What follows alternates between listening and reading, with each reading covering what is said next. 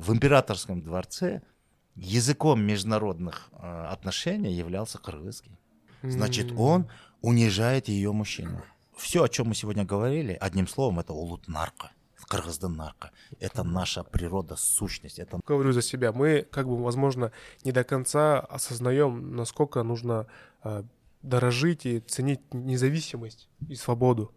С того момента, как мы поменяли образ жизни, то есть с кочевого образа жизни, когда мы перешли на оседлый образ жизни, у нас правила жизни начали меняться.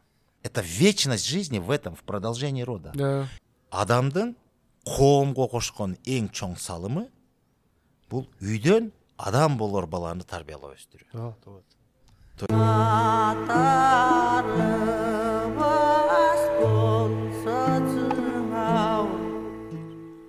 Арванзар, достор, с вами опять подкаст не для всех. Добро пожаловать на второй выпуск. С вами в студии, как всегда, Бабур и Миран. И привет всем, ребят. Перед тем, в первую очередь, мы хотели бы поблагодарить...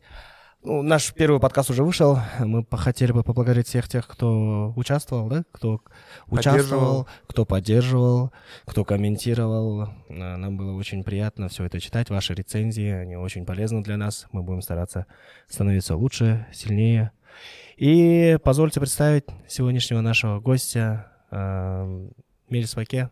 Здравствуйте. Добрый день. Мелис Мураталиев Мырза. Добро пожаловать на наш второй выпуск. И хотелось бы начать э, с приветствия. Э, многие задаются вопросом значение э, «Арвансдар», «Арвагла» и отвечают «Барболнус». Э, вот могли бы дать вот, пояснение, пояснение да. да. Да, это вот классическое кыргызское приветствие. Сегодня в современной жизни, ну, жизнь сама, она такая нестабильная. Всегда есть какие-то обновления, там, изменения и так далее, и так далее, влияние культур. Сегодня почему-то массово кыргызы считают, что своим приветствием, вот чисто вот мусульманское, ассаламу алейкум, алейкум ассалам, да, это чисто мусульманское приветствие, оно пришло к нам с религией, с исламом. А до этого, по сути, и в принципе и сейчас, сейчас тоже многие здороваются чисто вот по кыргызским, кыргызскому приветствию, да, вот. Это вот арва, если в единственном числе, если во множественном арвагла, а если арвангздар, то это уже в таком уважительном... Уважительном. Да. Угу. Ну, э, смысл, значение этого слова, дословно, если вот так вот перевести, то вообще в приветствии э, принято, чтобы оно несло какое-то пожелание. Потому что даже вот ассаламу алейкум, мы же знаем, что оно означает. Оно означает мир вашему дому. И в ответ и вашему дому тоже мир, да, алейкум ассалам, типа. А у нас арва или арванес, это несет тоже такое глубокое пожелание. Дословно это вот не убывай, не иссякай. Угу. То есть это чтобы ты, вот я вижу тебя, ты жив-здоров, и чтобы у тебя все было благополучно, чтобы ты не иссякал, не убывал ни в плане физических сил, ни в плане достатка, ни в плане там разума, ума и так далее, и так далее. Mm-hmm. То есть оно все в себя как бы включает, вот это слово арва. И в ответ, естественно, проговаривали барбол или барболумус. То есть, в принципе, то же самое. Будь, будь живым, будь таким, каким ты есть. То есть, в любом случае, оно в себя включает какое-то пожелание. Пожелание такого положительного характера. Ну, вот я, это приветствие. Я некие эти параллели вижу со словом «здравствуйте», да? «Здравствуйте», типа, не болейте. Это вот, по сути, да, то же самое. Потому что вот на русском «здравствуйте» там как раз-таки пожелание. Будь да, здоров, да? Будь здоров, здравствуй. А вот на кыргызском саламатсыз бы, это не, это не пожелание. Да. Это, это спросить, как ваши дела? Как ваши дела? Саламатсыз бы, мол, здоров ли ты? Дякшспы, да? Да, это, это вопрос уже идет. У нас вообще приветствие сначала пожелание говорят, а потом спрашивают, допустим, арвагла или арванас. Кандай жүрөсүз, амансыз бы, эсенсиз бы, малжан аман бы. И расспрашиваешь. Mm-hmm. Прежде чем расспрашивать, сначала дай свое... какое-то вот такое пожелание, да? Сначала пусть от тебя идет тепло, пусть от тебя идет свет. Mm. Он принимает этот свет таким же ответом, арва, барбола. А потом ah. уже спрашиваешь, как ваши дела, как зиму перезимовал. Малджана мамба, это все ли в порядке у вас? То есть прежде чем спросить, как дела, что такое, сначала лучше приветствие, это пожелание, хорошее пожелание. Вообще в философии, да, все начинается со света, с пожелания. Это, это хорошо. Ну, вот такая вот философия. Но она, она очень простая, мне кажется, всем это понятно. Все это так оно было веками, тысячелетиями и по сей день. Просто единственное, сегодня современные кыргызы, мало кто придает значение, скажем, сугубо кыргызским приветствиям. И все вот стандартно вот, то, что принято мусульманством. Хотя, по сути, и там пожелания, и здесь. Ну, у нас этот, я помню в селе, я в детстве в селе жил, на Исыкуле, в Тюпе, Ичкесу называется. Мы э, не, не выговаривали, когда я маленький был, салам алейкум, мы просто говорили там соуляки, или если э, джахснару, то джахспы, вот так, что-то такое было. Но я никогда, буквально, наверное, год назад я первый раз услышал, когда говорят арванас даже. Потому что вот э, сейчас идет какая-то, э, как бы сказать, не то что тенденция, сейчас вот время пробуждения, что ли, на национальном уровне. Сейчас народ уже начинает понимать, кто он, какие его корни, откуда мы. И когда вот все свое исконное пробуждается, естественно, и философия, и вот эта народная мудрость, она уже э, как бы воспринимается как норма. И это не удивительно, это даже хорошо. Это круто же. Это, это хорошо, это нормально. Я бы еще хотел добавить, что касается приветствия, да, вот э, очень удивительная вещь, вот наш народ, наши предки, даже с принятием ислама, когда они начали здороваться по-исламски, скажем, ассаламу алейкум, алейкум ассалам, но заметьте одну вещь. Вот это приветствие, оно только между мужчинами. Да. Допустим, мужчина, кыргызский мужчина, кыргызской женщине никогда не мог позволить себе здороваться с такими словами. То есть мужчина женщине ассаламу алейкум не говорит. То же самое женщина не говорит мужчине, не положено. У кыргызов вот это приветствие только среди мужчин. Да, кстати. Старший, младший, неважно, множество единиц, да, это неважно. Главное, только среди мужчин. А по отношению к женщинам мы всегда говорили джахсарвы или арвангас, да, и так далее. Или саламатспы, то же самое, да. И женщина по отношению к мужчине тоже говорила так, джахсарвы и так далее. То есть вот это приветствие исламское, оно только касательно мужчин. В то же время наши братья-соседи, допустим, те же узбеки, уйгуры, там, дунгане, вот кто исповедует ислам, у них это приветствие между мужчинами и женщинами наравне. Они не разбирают, все. Uh-huh. Неважно, мужчина, женщина, женщина, даже женщина с женщиной так здоровается. И у меня был такой вопрос, когда мы начали изучать, а почему кыргызы ограничили только мужчинами? Оказывается, там есть такой очень глубокий смысл. Насколько я вот изучаю уже сколько лет кыргызоведение, то есть нашу культуру, наши обычаи, да, традиции, отводит, у кыргыза отводят место, да, придают значение каждому слову. То есть слово, слово, любое слово, оно несет в себе какой-то смысл, смысл, значение. Это своего рода какой-то, какой-то, может быть, даже кусочек знания жизни. Да? И, допустим, когда при, религию принимали, ислам, наши предки, вот это приветствие, оно автоматически приходит, да, и, и видимо, да, они просто познали суть, значение этого приветствия. Там говорится дословно «мир вашему дому» или «мир твоему дому». Дословно «твоему», «мир твоему uh-huh. дому», и в ответ «и твоему дому» тоже мир, да. Ассалам алейкум, алейкум ассалам. Uh-huh. То же самое. Uh-huh. Смысл «мир твоему дому».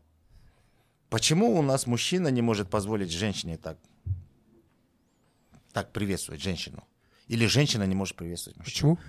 А вот, а теперь загадка. Если мужчина по отношению к женщине здоровается и говорит пожелание «мир твоему дому», а в кыргызском понимании дом, семья, очаг, это в таком понимании, как семья, да? Угу. А, это хозяином, или, скажем, не, когда говоришь «хозяин», тоже воспринимается тяжело. То есть, кто является хозяином, да, у нас является мужчина.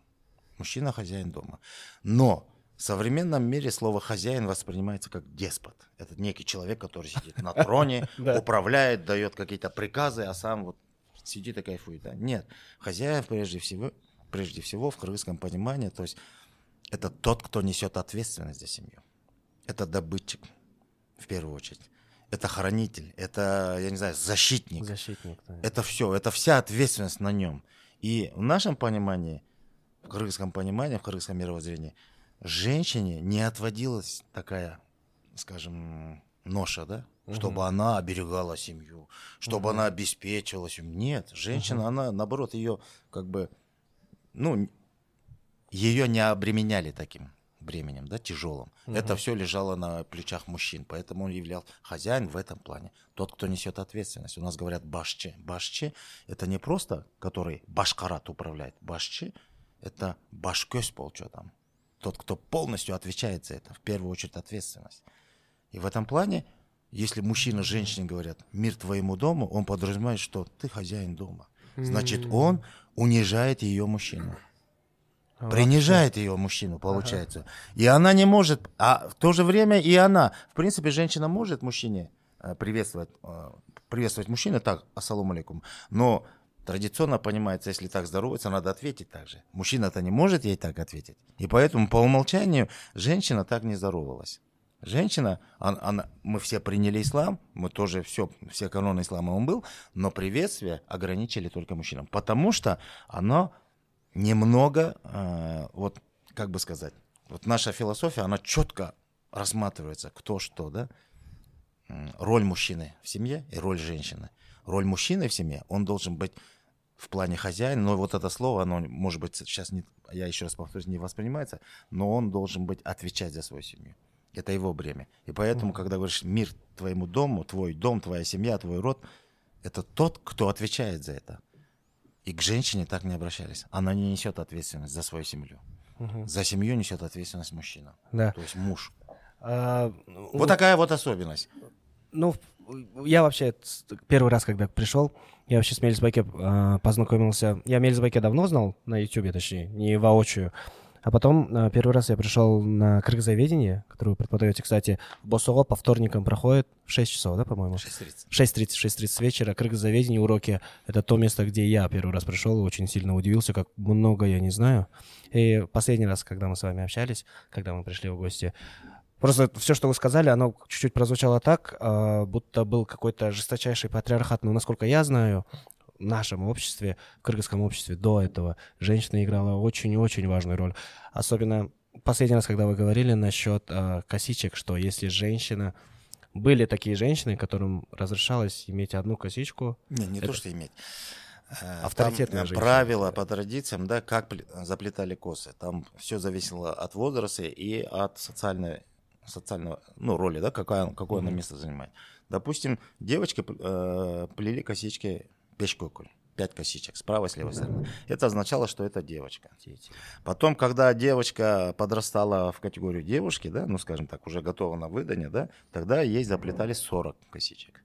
сорок, это объяснялось, так вот, слово сорок, кырк, да, у нас это вот определенное такое м- значение имело. Это не в том плане, что вот математическое, тридцать восемь, тридцать девять, сорок, да. На самом деле сорок, вот мы говорим сорок племен, сорок родов, да, говорим кырк-уру кыргыз, или говорим кырк-үйлүү кыргыз. Это недословно их сорок, это означало, что все вместе, никто не остался, все воедино, в целостность, да. И в этом плане, когда сорок косичек заплетали, это, это считалось знаком того, что оно готово на выдание. В нашем случае понималось, что она представительница уже целого народа, потому что если девушка уже готова выйти замуж, она представляла не только семью, она представляла свой народ. Потому что допускалась мысль, что девушки, девушек выдавали не только представителям своего этноса. Она могла выйти и за представителя другого этноса. То есть здесь и межнациональный интерес. Тогда, когда ты выдаешь свою дочь за представителя другого народа и этноса, в другую культуру ее провожаешь, она там прежде всего представитель не твоей семьи, не твоего рода, она представитель да? целого народа. Поэтому это ей отводилось особое знание. К этому случаю есть, такой, есть такая поговорка, вот, допустим, тегиңди сактайм десең, уулду тарбияла, улутту сактайм десең, кызды тарбияла. Дословно, если ты желаешь сохранения своего рода, воспитай достойного сына. Если ты желаешь сохранения своей нации, народа, этноса, угу. то воспитывай достойную дочь, потому что она лицо нации. Она, всю на... она твой, твой народ, она представляет, в, как бы сказать, во внешнем мире. В том случае, если она выходит замуж за другого представителя угу. народа. Да? То есть, понимаете, какая философия? Кыргызы, наши предки, они предусматривали все. То есть, мы не жили в собственном соку, в своем казане не варились. Нет, мы учитывали и международные отношения. Потому что, вот представляете, что такое межнациональный брак? Вы же, по сути, выступаете дипломатами, если у вас межнациональный брак. Угу. Это же соединение двух культур, двух этносов, двух народов, двух государств, может быть, да? И в этом плане очень важно было, чтобы, если вы выдаете дочь, то вы то связующее звено, через которое познают весь ваш народ, через вашу дочь. И не дай бог, если ваше воспитание или воспитание вашей дочери будет недостойным, то это получается, вы опозорите весь народ. Целый народ. Да. Вот в этом. Значит, когда девушка заплетала сорок косичек, это знак того, что она готова. Ну, в смысле готова. Она уже вот уже, как бы сказать, повзрослела. Она уже вот не замужем, но девушка, да? Можно просить руки и так далее. То есть уже в возрасте, да? Возраст на выданье, да? да? И в этом плане сорок косичек означало, что она все, она уже представитель целого народа. Пожалуйста, кто хочет свататься. Ну, к примеру, я, конечно, утрирую, но это вот это. Потом, когда девушка выходит замуж, она заплетает в две косы. Две косички. Две косы. Не косички, уже две косы. Ага. Это означало, что она уже, они, эки, эки джарта бирбитюн, говорят у нас, эки джуб, джубар.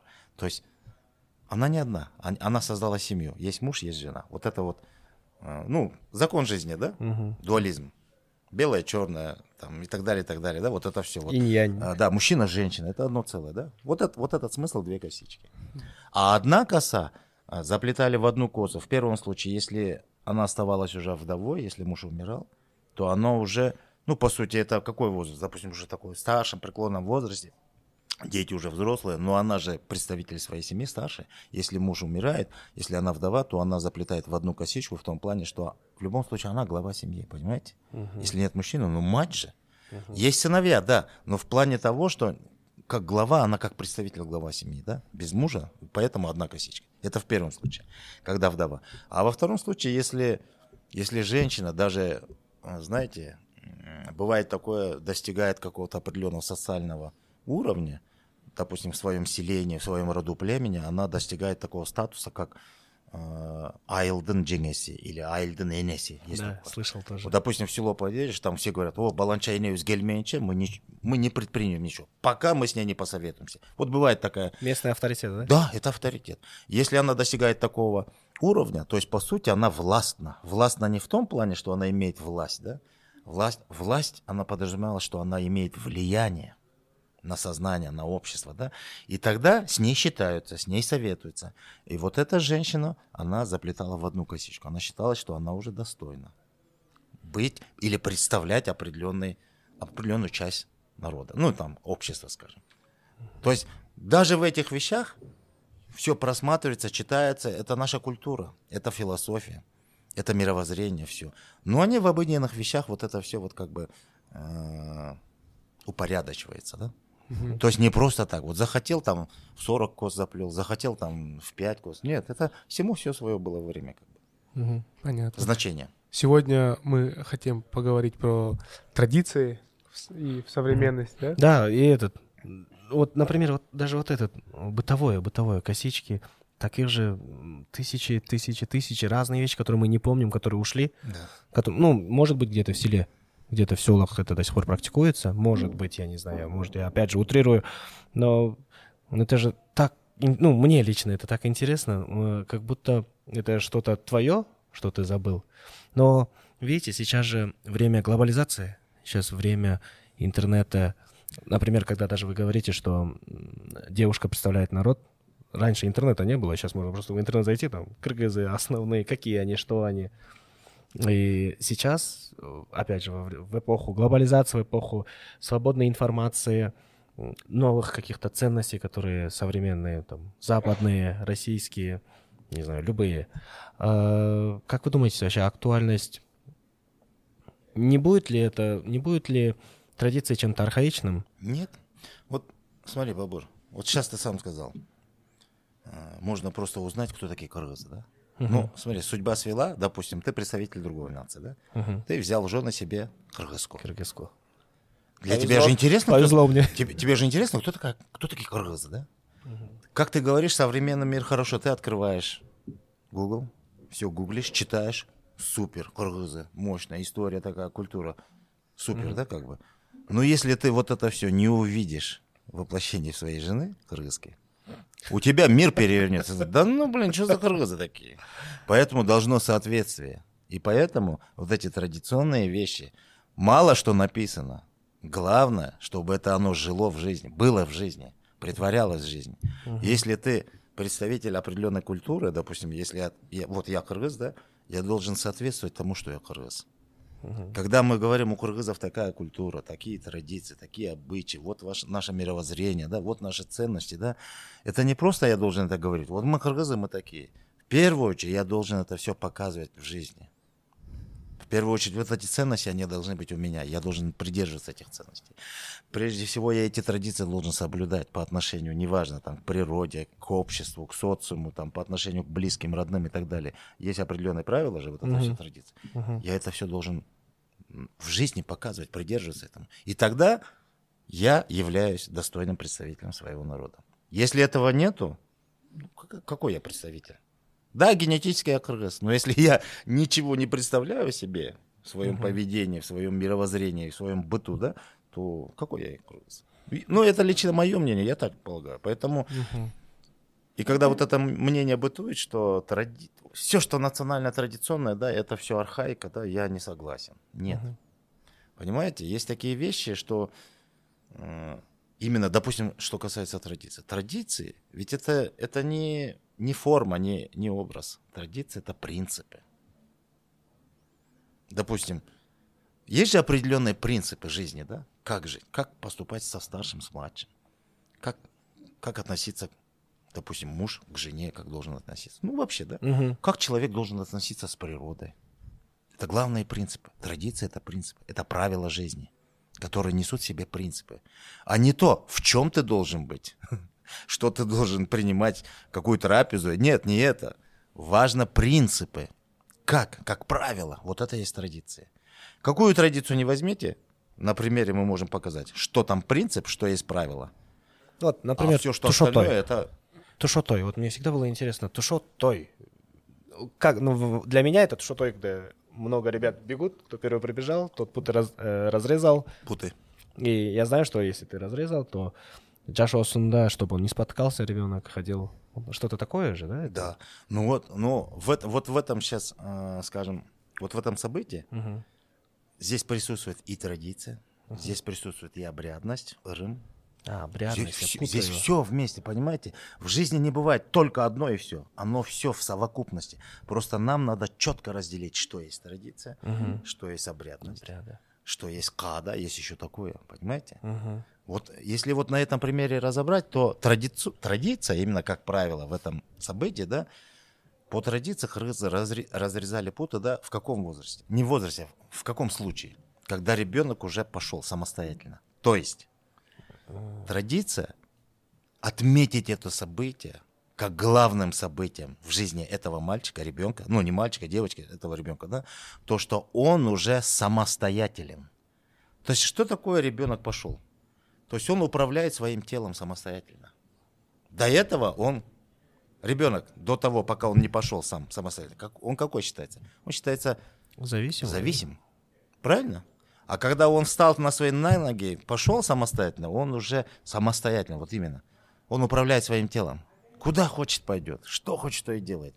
То есть вот эта самостоятельность, это главное событие у этого ребенка. И его надо отметить. И отметить надо именно самым близким кругом. То есть семьей, близкими, родственниками. Вот это правило главное. Главное надо отметить. Надо придать значение, что он уже самостоятельный. Он в наших рядах уже.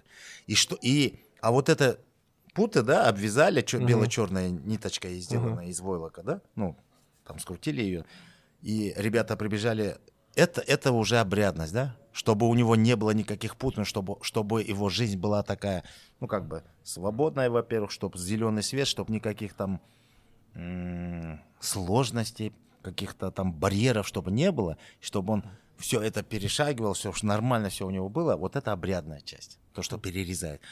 То, что прибежали, кто первый прибежал, значение дает того, чтобы, вот, чтобы у него все было вот так вот стремительно, быстро, чтобы без... Понимаете, вот это тоже важно. И пусть перерезает первый, это все обрядность. Угу. Это, это традиция сама, то, что принцип, что надо это исправить, это надо обозначить, чтобы все твои родственники, близкие, да, там не просто семья, а все, вот, ну у нас же есть же, да, семья, тухум, рух, это вся наша да, да, да. родственная система, да, всех с кем ты общаешься, близкие с тобой, ты их приглашаешь, об, э, исправляешь это событие, даешь обозначение, сам смысл, принцип в этом. Вот это и есть традиция. А то, что бегают, сколько ребят прибежало, кто перерезал, это уже обрядность. Да, и, оказывается, тонкое различие. Да, да, да. И третье, вот у нас есть еще понятие када. Есть понятие салт, есть када. Салт – это сам принцип, uh-huh. я уже рассказал. Uh-huh. А вот что такое када? Када – это вот у каждого человека есть в этой жизни э, занимаемое свое место, твой, твой статус. Это зависит от твоих... Сразу охватим все. Када – это зависит от того, какое ты место занимаешь в обществе. Насколько ты узнаваем, насколько ты уважаем, насколько ты почитаем. Это все када. И в том же случае, плюс к этому... Какой твой достаток, на что ты вообще сам способен, какой твой уровень, как доходности, так и интеллектуально. То есть вот это все твое када. И неважно кто, но все подчиняются традициям. Все живут по единым правилам. Но разные же уровни жизни у каждого. Угу. И в зависимости от када, это вот, вот этот уровень, разность, в зависимости от када у тебя вот это событие будет происходить по-разному. У кого-то на Тушотой пришли пятьдесят человек, понимаешь, mm-hmm. да? У кого-то пришло пятьсот человек, и это нормально. Если человек почитаем, уважаем, у него много связей, знакомых, друзей, родственников, которые с ним общаются в таком тесном, я не знаю, там, таких тесных отношениях, да, близких там... и так далее, с ним считаются, его почитают, он аксакал, уважаем, и так далее, и так далее. То есть они не могут быть за бортом, когда у него какое-то событие, и он не может их как бы не пригласить. То есть у него каада такое, и он приглашает пять тысяч человек или пятьсот mm-hmm. человек. Это нормально. У него, он позволяет, и возможность у него все есть. Вот это каада. Но самое главное, принцип один и тот же. Он обозначает важное событие своего ребенка. А если человек не такой значимый, не такой успешный, не такой, я не знаю, там нет возможности, да, ну, по возможности все, да, то у него свой каада, свое каада. Ну, и в зависимости же... от этого каада он исправляет это событие в узком кругу, пятьдесят человек пришло. Вот это есть каада. Дома, в ресторане, в кафе, я не знаю, там барана зарезали или лошадь зарезали. Это не традиция, это каада, это возможности. Во-первых, mm-hmm. и соответствие своему статусу. Если человек в достатке, в изобилии, не то что в изобилии, в достатке, в таком положении, да, если там чуть ли не вся страна равняется ему, да, то он должен соответственно проводить, он должен, ну, как бы считаться с мнением общества. Не то что должен, но это нормально, да. И поэтому у него каада будет такой вот, действительно, на широкую ногу, грубо говоря. Но в том случае, что он позволяет это, он может, mm-hmm. а не так, чтобы пойти, пойти получить кредит там. Вот, я вот про вот это и хочу спросить. Разве... Я об этом и говорю. Каада, но прежде, прежде, прежде всего это достаток, возможность, насколько он располагает этим возможностями. Но это всегда соответствует с его положением. Вот это каада. Но традиция, как правило, как принцип, они не меняются. Я хочу... Вот эту же тему, да, давайте э, расскажу на другом примере. Допустим, стандартная свадьба у нас. Свадьба, вот. Свадьба, да? да? Создание новой семьи. Это традиция. Угу. Мы даем, играем свадьбу, это традиция, да? Но надо точно так же четко разобрать, что в этом событии традиция, что в этом событии каада и так далее, и так далее. Допустим, мы сказали, что традиция – это главное правило, принцип жизни. У каждого народа свои принципы, правила жизни. Как народа, как этноса. Да? В нашем понимании, давай я так расскажу. Начну с того, что, допустим, стандартная свадьба у нас.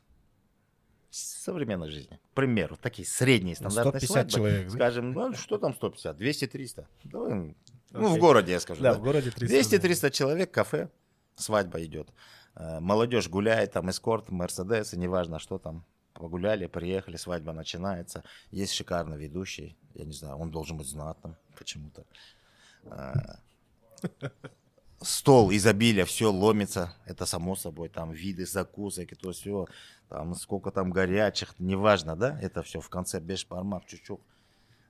Там, на свадьбу захотелось. Ну, к примеру, да? Допустим, Мирбек пришел, спел там, или еще кто-то там пришел, станцевал, да? Вот это все мы видим в жизни, да? И что из этого традиция? Как вы думаете? Почти ничего. Почему? Традиция показать, наверное, людям, что вот всем окружающим, что вот мой сын женится или моя дочь. Вот. Главный принцип, как правило, жизни, да, заключается в том, что мы приглашаем всех своих родственников, близких, да, с кем мы вообще, кто в нашей э, социальной связи, да, угу. с кем мы вообще. Социально, я имею в виду социум, мы живем же. Да. Это твои и соседи, и друзья, и сослуживцы, но помимо еще и родственные, самое главное. Это, это твои братья, сестры, тайке, джене, там, ну, там, бөле, джен, да, есть такие понятия, кудалар. Вот всех мы приглашаем для чего? Просто сейчас, может быть, это будет непонятно, но я раскрою это с позиции традиционного общества. Раньше самая главная, самая главная общность или социум, это был родственный, категория родственников, да. Мы жили семьями, тухумами, урук-уру, да. Это наша естественная среда была, uh-huh. наше, скажем так, общественное устройство. Оно на, по родоплеменной структуре вот так состоялось. Но и сейчас, в принципе, это держится, самое главное. И когда мы, допустим, если я женю своего сына, я приглашаю всех своих родственников. С какой целью? Не с целью, чтобы показать, какие, сколько у меня достатка, вот какой мой достаркон, да? Нет, не это. Главное, что вот мой сын, вот он женится. У него самое главное событие в жизни. Он нашел свою половинку, свое счастье, да? От этого будет зависеть его дальнейшая жизнь. Его род будет продолжаться. Это самое главное событие в жизни.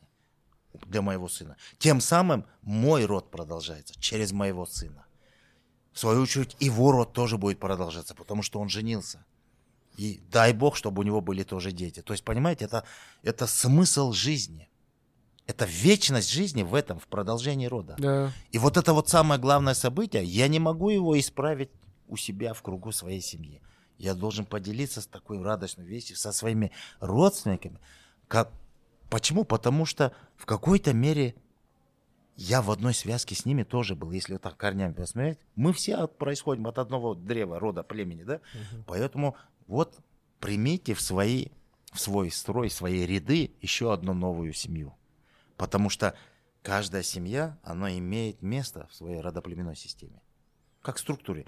Понимаете, родоплеменная система или вот это общественное устройство, это как матрица в математическом языке.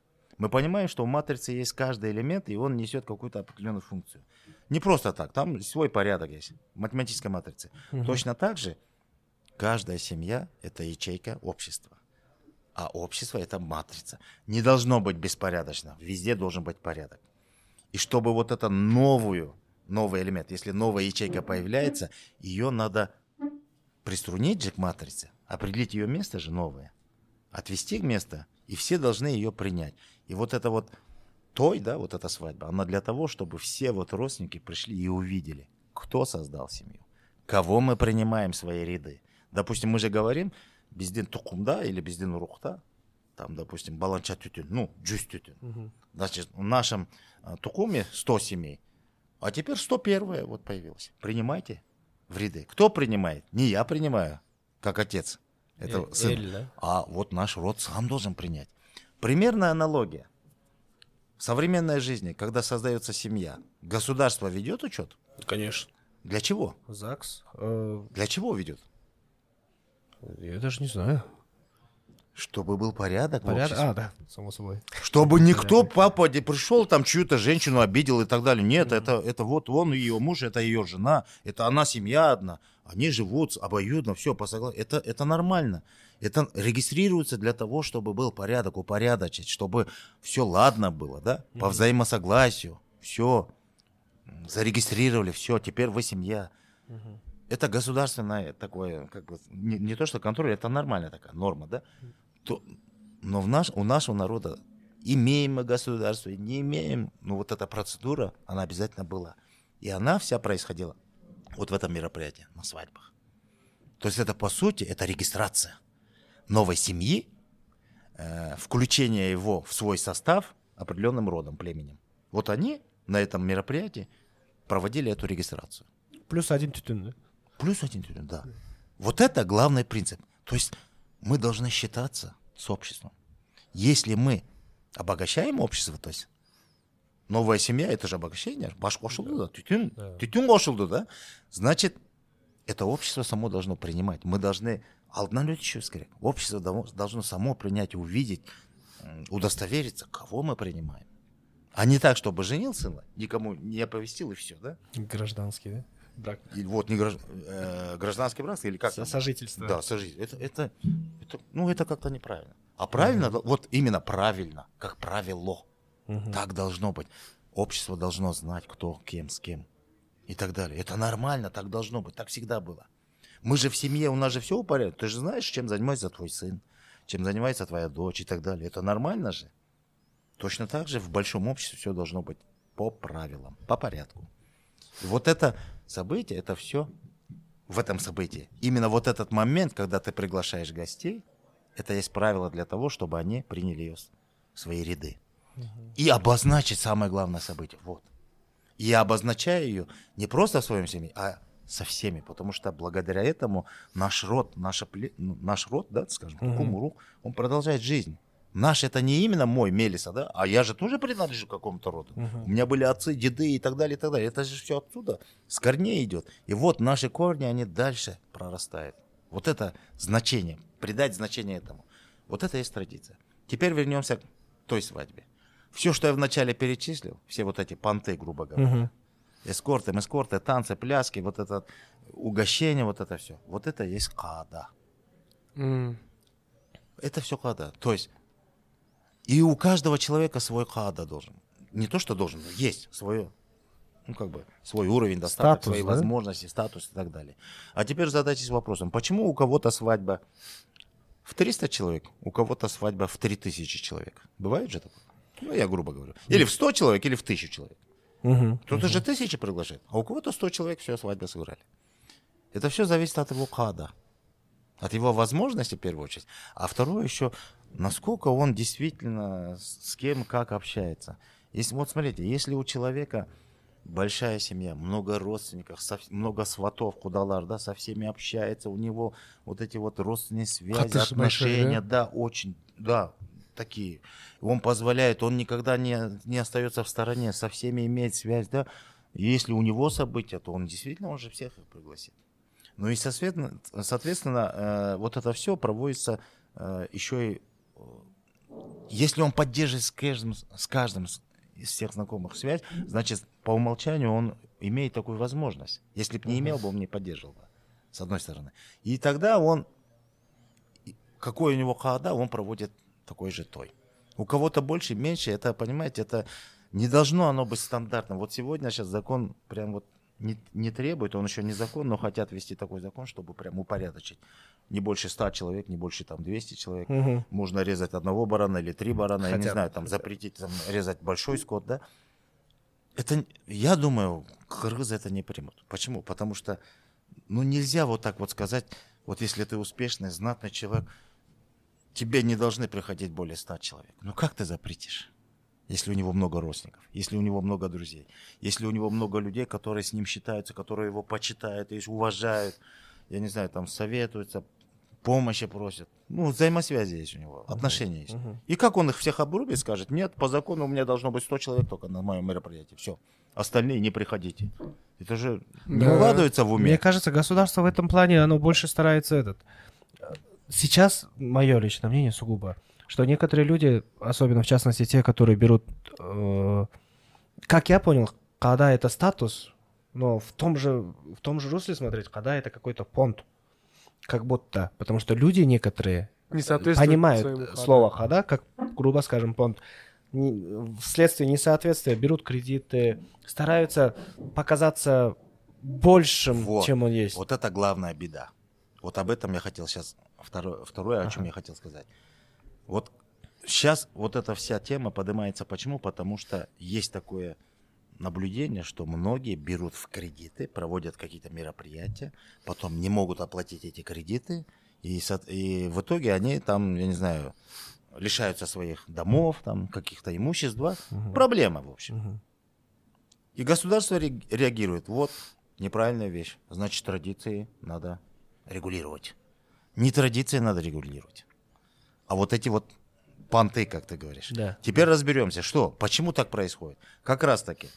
Вот если человек берет в кредит, проводит какую-то, ну, шикарную свадьбу, скажем так, то по умолчанию сразу понятно, если он это все в игра, берет, э, ну, как бы проводит это все в кредит, значит, он не соответствует тому, кто он сам. Он да. не может. Да, само собой. Он делает, он замахивается на большее. Он не соответствует своему. То есть его действие не соответствует его внутреннему содержанию. То есть здесь получается понятие джасалма. То есть это искусственно. В этом случае у кыргызов есть даже такое выражение. Аймнеле кадаланотасын. Слышали такое слово? Нет. Когда mm-hmm. мы говорим человеку, аймнеле кадаланотасын, mm-hmm. када. Слово када и, и обращение такое. Аймнеле кадаланотасын. Во всех э, ситуациях в жизни, если кто-то кому-то так обращается, имейте в виду, значит, человек выдает себя за другого, не за того, кто он есть на самом деле. В этом случае говорят, «Кадаланбай джонатурчатас». Будь самим собой, что ты выпендриваешься, дословно. То есть он нарушает свою када. И говорят, «Кадаланбай чай». Или «Када гютып калыптыр, карачы». Типа, ну, строит из себя, если дословен. В этом плане, что я говорю, если человек берет в кредит, проводит какое-то мероприятие, а сам этому не соответствует, это есть, он нарушает свою када. Это первое. Во второе, человек всегда, всегда старается найти для себя утешение, оправдание. Он говорит «намыс». Mm. Поэтому я должен так провести. На самом деле здесь не намыс, а у кыргызов есть второе выражение. Если есть намыс, то есть и куру намыс. Слово куру это означает пусто, пустышка. Куру намыс, значит, нету намыса. Это пустота, пустозвон. Он хочет выглядеть, как будто он якобы намыстанотат, то есть хочет показать себя достойным, на самом деле он недостоин. Mm. Ну что изначально, если он берет кредит и проводит шикарную свадьбу, а сам этого недостоин, он не может провести так, понимаешь? Он это все делает в кредит. И что самое обидное, да, когда он проводит эту свадьбу в кредит, скажем так, то, по сути, он знает свое место, он знает свой круг общения. Кто его друзья, кто его родственники. И они знают, кто он, по сути, да. То есть, когда он играет свадьбу, и приходят ему родственники и так далее, и так далее. Самое главное, для чего он играет эту свадьбу, не для того, чтобы действительно всех порадовать такой свадьбой, а ради такой корыстной цели. Да. Чтобы свой кредит потом закрыть. Он же в кредит это играет. У него главная цель – закрыть этот кредит. Получается, все, всех гостей он приглашает ради того, чтобы закрыть свой кредит. Это, это по умолчанию, так оно и есть на самом деле. И вот смотрите, шестичасовое вот это пиршество, да, пир вот шестичасовой, да, минуты, там, часы, я не знаю, там, счастье, вот такой крутой ресторан и все такое, заканчивается одним мероприятием. После того, как гости уходят, вот это все счастье, оно сразу улетает. Почему? Потому что у него кредит стоит за шеей. Он должен расплатиться с рестораном сиюминутно, по окончании. И первым делом, что он делает? Он считает конверты. Да. Он считает конверты, и у него сумма не достает. Правильно? Если он делает в кредит, если он не соответствует тому, и он... То есть ожидания не будут. Горькое послевкусие. Да. да. И, и, и после этого он потом страдает, он там лишается своего имущества, потому что под залог оставил квартиру, дом, неважно, да? Получается, он, вот этот курунамыс его доводит до того, что он теряет вообще даже то, что имел. Поэтому нельзя так подходить к этим вещам. Если у тебя нет возможности, да, если мы действительно хотим связать это с намысом, да, угу. то намыс, да, намыс танца, если действительно, да, то он должен заработать, Сделать найти, это. Он должен соответствовать этому уровню, а потом покажи это на деле. То есть... соответствовать. Но мне кажется, это проблема того, что общество сейчас чуть-чуть такое, капитализм. Да, а да, причина в тому, почему э, общество идет к этому, да, или вообще некоторые люди идут к этому, вот на такие шаги, да, потому что у нас э, в современной жизни у нас вот это вот... Культ денег, капитализм. Не вот то, что культ все, денег, да? знаешь, у нас вот... Э, мы же сейчас живем по правилам рыночной экономики, да? Угу. То есть принцип жизни у нас рыночные отношения. Кошумча. Нет, нет, нет, да? дело не в этом. Когда мы говорим рыночные отношения, все в торговле, все связано. И, то есть здесь идет вот это вот принцип или, как бы сказать, цель жизни. Нажива, обогащение, да, культ денег, как вы сказали, да, слава, да. И если сама жизнь в этом ритме плывет, да, люди по умолчанию, они как бы в этом формате, да, они все мерят этими вещами. То есть ориентир ценностей у нас поменялся, это первое. Второе, вы заметите, у нас в, в этом формате, в такой жизни, да, скажем, соперничество – это нормальная вещь получается. И у нас мы где-то глубоко не осознавая, да, мы соперничаем. Кто-то сыграл свадьбу, я должен не хуже сыграть. Да, да, у кого-то да, так, вот. Я должен лучше. Потому что вот это соперничество, это, это принцип отношений, торговых отношений. Потому что рынок требует конкуренции. конкуренции. Рынок требует конкуренции. И кто успешен? Тот, кто конкурентоспособен. Да? То есть вот это по умолчанию, оно как бы как главные ценности жизни, да, они вырабатываются в людях, в сознании, в поведении. Все. И человек к этому придерживается. И получается, что мы вот... Вот посмотрите, вот кто-то что-то, знакомый, друзья, родственник, кто-то, у кого-то какая-то новая одежка, все, мы должны лучше купить. У кого-то хорошая машина, у меня должно быть круче. Кто-то свадьбу сыграл, я должен круче. Вот это вот соперничество идет. Мы не задумываемся то, на том, насколько нам это вообще важно. То есть мы, в, в итоге я хочу сказать, что мы сегодня придаем значение не тем вещам. Допустим, самое главное, вот наши предки придавали значение правилам, принципам, да? Есть салтка, традициям. А сегодня мы придаем значение кадасна, помпезностям, понтам. Поэтому вот здесь у нас немного ошибок. Мне показалось, вот я вас слушал, мне показалось, что ценности поменялись. И в связи с тем, что поменялись ценности, поменялось значение слова «элемнедейт». Совершенно верно. «Элемнедейт» сегодня современные ребята, молодые, молодое поколение, оно это, это понятие «элемнедейт». Оно истоптало, я так скажу. Да, очень. Нельзя винить молодых. Ну, факт есть факт, да? Значит, сначала надо понять, что значит элемнедейт. Элемнедейт – это такое выражение, я бы сказал бы даже, это своего рода, как это правильно сказать, как, ну, кыргызча айтканда, это элек сөз, да? Угу. Элек – это как сито, да? Это то, что мы просеиваем через это понятие. Прежде чем принять какое-либо решение, прежде чем сказать что-либо, прежде чем сделать что-либо, в кыргызском понимании каждый человек должен провести Филь... через фильтрацию, вот да? фильтрацию, да, элемнедейт. То есть, допустим, что бы я ни сказал, я сначала должен у себя провести такой анализ и, и сделать вывод. А что скажет народ на этот случай? Понравится ли это или нет? Будет ли это полезно общему народу? Или это во вред? Что бы я ни предпринял, что бы я ни сделал, да, перед тем, чем начать это, я сначала провожу анализ. Как это будет воспринято народом? Положительно или отрицательно? Вообще это нужно обществу или нет? Вот это элемнедейт. И только по итогам, когда я провожу весь анализ, да, все просеиваю, да, да, вот от плюса, минуса взвешу, я говорю, в конце, нет, оказывается, это, это не очень хорошее там затея или идея, да, я должен от этого отказаться. И я вот придерживаюсь, от, воздерживаюсь. Mm. От, не, неважно, мысли, дело, слово и так далее, да. А если я анализирую, говорю, да, это нужно, это полезно, без этого никак, то я, соответственно, принимаю решение, и я делаю это. Что, неважно что, да. То есть элемнедейт – это такой некий фильтр, да, можно так сказать, или то сито, да, через которое я просею, насколько оно важно, не важно, полезно, не полезно. А сегодня мы его превратили в такое посмешище.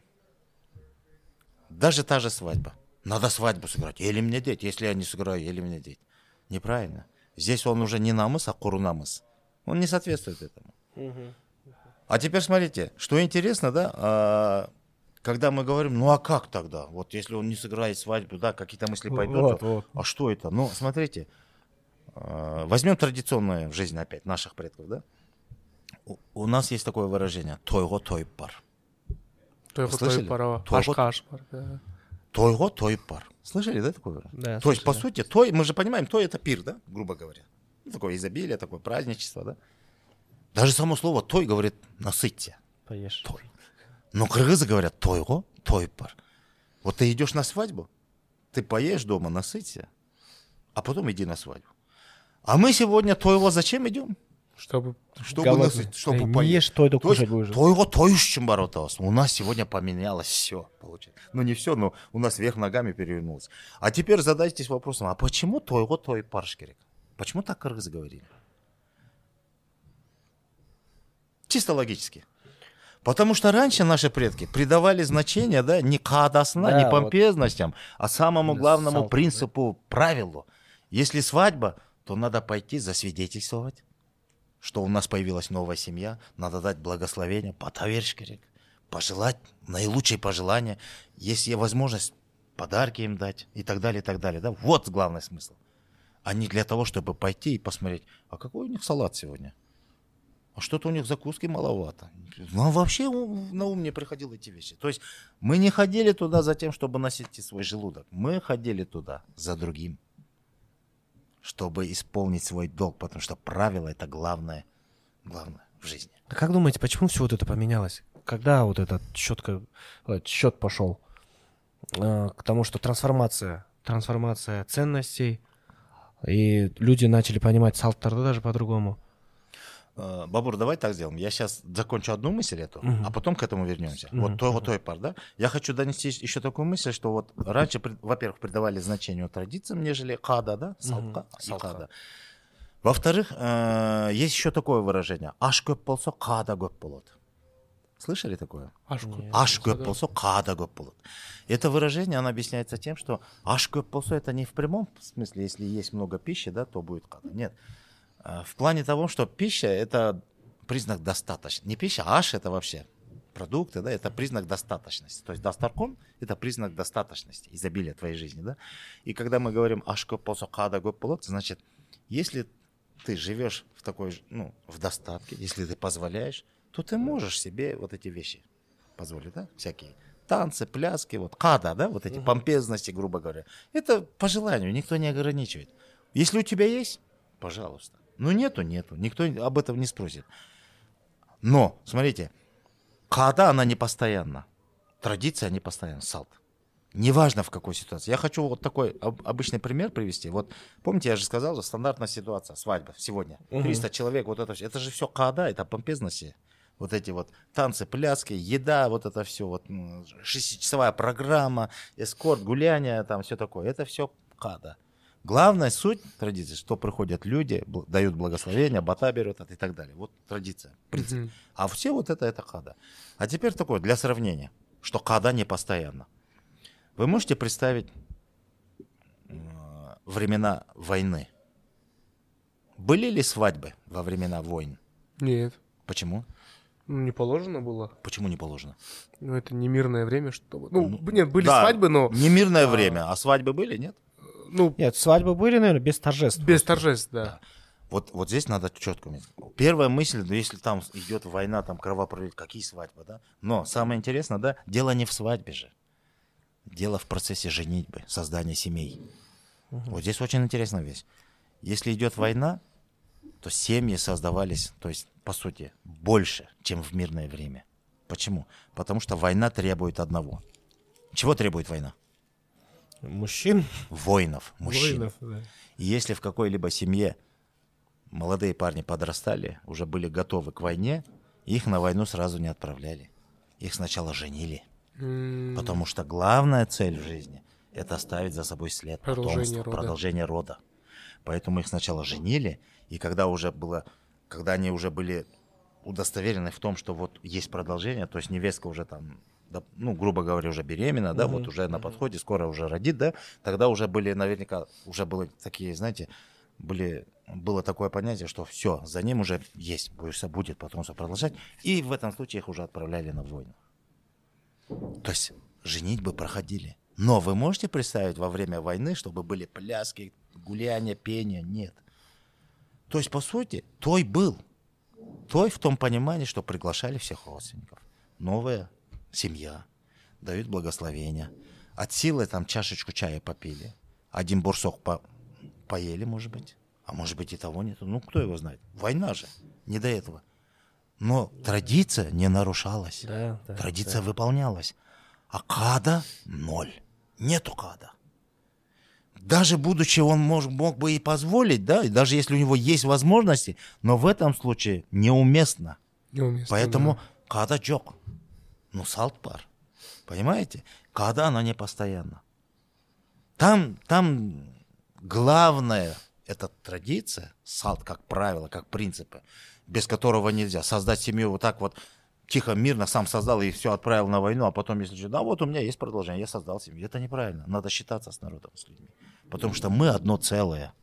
У нас же говорят, эль геверсин, эль чинде без геверсин. Когда мы такое пожелание говорим или просим у Создателя, да, мы подразумеваем, что мы одно единое целое, наш народ. Не должно быть так, чтобы я был счастлив, а с ними что? Хоть, хоть что, да? Нет. Мы все должны вместе счастливы. Поэтому мы считаем себя одним единым целым организмом, и каждый элемент имеет свое место. И поэтому не так бардачно, именно упорядочено. И традиция, она способствует этому порядку. Она способствует вот этому единению. Mm. А ката — это просто помпезность. Это просто вот дополнительное, без которого тоже нельзя. Есть возможность, мирное время, жизнь в изобилии, в достатке. Пожалуйста, насытьтесь этими, этими радостями, прелестями. Но если это позволительно. Mm-hmm. Если не позволительно, будь добр, воздержись. И это нормально было. Сегодня мы все поменяли. Не придаем значения традициям, придаем значение помпезности. Обрядности. Обрядности, да. Вот, то есть, вот такая мысль. И в этом случае ашко посокадо гопполот. Есть возможность, пожалуйста. Нет, не велика беда, ничего страшного. Главное, традицию выполни, все, исполни. Вот в чем суть. Uh-huh. Теперь вернемся к тому, когда мы это все потеряли, да? Или с какого момента у нас все пошло да. вверх дном. Еще э, в девятнадцатом веке халгул Олия был такая личность, uh-huh. была такая личность. Он сказал, что наступит время, когда все вверх дном перевернется. Дословно он сказал так: баш аяк болот, аяк баш болот. То есть вверх дном все повернулось. Мы сейчас так и живем. Если проанализировать его, вот эти слова, он это сказал с приходом русских, все это перевернется. Но он не имел в виду лично русских. Дело в том, что просто проанализируем на ответ на твой вопрос. С каких пор, с каких времен, да, у нас это все пошло. Вот мы, кыргызы, мы представители кочевой цивилизации. Кочев... Мы кочевники. Были. А сегодня мы кто? Оседлые. Мы сегодня оседлая культура. То есть ответ на твой вопрос: с того момента, как мы поменяли образ жизни, то есть с кочевого образа жизни, когда мы перешли на оседлый образ жизни, у нас правила жизни начали меняться. У нас ценности начались меняться. У нас все началось меняться с момента, когда мы осели. И вот оседлая жизнь, она требует иных правил.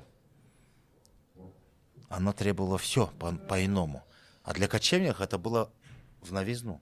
Интересно, оказывается, так надо. Законы пошли писанные. Законы были писанные у оседлых. Не устные. У кочевников мы все жили по традициям, неписанным законам, правилам. И это, и это не требовало доказательств. Это была норма. Все, традиции надо выполнять. Каада по умолчанию. Есть возможность, есть, нету, нет, никто не обижается. А потом пришла иная культура, оседлая жизнь, осед... иной образ жизни, все такое. Оно привело с собой все, что присуще жизни, все с собой привело извне. И мы это все понемногу принимали, принимали, и мы трансформировались. По сути, я хочу сказать, что даже сегодня мы переживаем процесс трансформации, как этнос. Потому что у нас глубоко в душе, там где-то гени- на генетическом уровне, в сознании, в памяти у нас еще есть исконная наша кыргызская. Мы и сегодня придерживаемся ими. Но другой порядок жизни тоже присутствует. И у нас идет вот такой вот микс сейчас. Кто-то придерживается традиционных, таких исконно кыргызских и так далее, и так далее, да? А кто-то уже придерживается современным реалиям. Современным, что значит современным? Имеется в виду тем элементам, которые присущи оседлой культуре. Кто-то ориентируется этими ценностями, кто-то ориентируется другими ценностями. Поэтому в нашем народе сейчас, по сути, идет вот такие разносторонние восприятия жизни. Поэтому иногда у нас доводятся какие-то вещи, ну, какие-то споры, дебаты, я не знаю, какие-то разговоры доводят до, я не знаю, до раздора. Там до, чуть ли не до разделения. Вы наблюдаете в обществе? Есть какие-то элементы разделения. Ты такой, я такой. Сильно. Вот элементарно. Раньше, да, при Советском Союзе у нас было такое вот, в общем, городской сельчанин. Очень отличалось. То есть было по умолчанию воспринято, что городской — это цивилизованный человек, цивилизованный такой, современный. А сельчанин, сельский, да, то есть это такой отсталый. Да, кочевник. Вот раньше так было. Сейчас и это есть. Сейчас другое появилось. Кыргыз-киргиз мы называем. Кто-то по-кыргызски говорит, он кыргыз, кто-то не говорит по-кыргызски, он киргиз. Разделяем почему-то. Сейчас есть разделение вообще на религиозных и нерелигиозных. Есть те, кто в исламе, и те, кто считает, что они там в тенгрианстве, скажем так. И да, такое, есть, да, и... да. Так. Есть разделение э, прозападный, пророссийский. Понимаете? Про европейский или про американский. Про китайский. Про китайский, про арабский. Понимаете? Сейчас как только нас не разделяют. И что и самое интересное, нас не разделяют. Это мы разделяемся сами.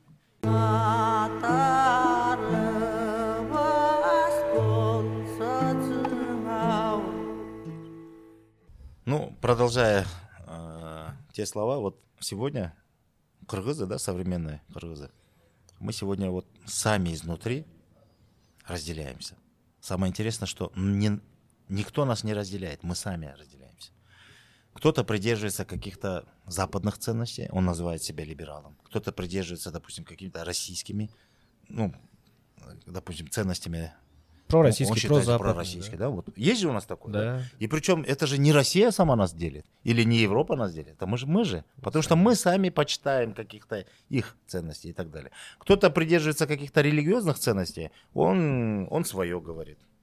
Воспринимается по-иному. Кто-то придерживается, допустим, традиционные ценности. Его по-другому воспринимают. Угу. И опять тот же, еще мало того, у нас еще есть такой регионализм, допустим, таласский, там, нарынский, баткинский. Даже вот до того мы докатились, что мы, ну, вот так вот разделяем. Мы все хотим как будто делиться. Да. Да. А даже доходит, если вот говорить по-традиционному, даже народа, племена начинаются. Вот мы такие, мы с такого рода, мы с такого, там, угу. мы с Олта, мы с Аяки, мы там, ну не знаю, Кошчу и так далее, да. И вот это все, по сути, оно вот как-то, наоборот, не сплачивает, оно, наоборот, разделяет на самом деле. Разъединяет. Разъединяет. Поэтому э, нам надо сейчас в первую очередь думать о том, что нас может объединить. Конечно, допустим, политические взгляды тоже нас не объединяют. Вы понимаете, что такое политические взгляды? Вот когда государство не, мож, не имеет четкого вектора развития, тогда и происходят всякие предложения, видения. Поэтому полит, на политическом поприще у нас тоже бардак, по сути. Сколько есть партий, столько политических лозунгов, столько, столько политических видений, как должно государство развиваться. Нет одного мнения, поэтому у нас и на выборах, и везде вот это вот. Мы, мы имеем то, что мы имеем сегодня. Разделение, разделение. Свой, не свой, тот, чужой и так далее, и так далее. Почему у нас так происходит? Потому что как раз-таки, вот э, начнем с того, опять вернемся к тому, что когда это все пошло, когда мы приобрели оседлый образ жизни, у нас все поменялось, новые мышления, новые стандарты, новые правила и так далее, и так далее, новая культура, ну по сути, как новый, для нас это угу. то, что изменилось. Пришедшее. И мы, мы вот сейчас миксуемся, да?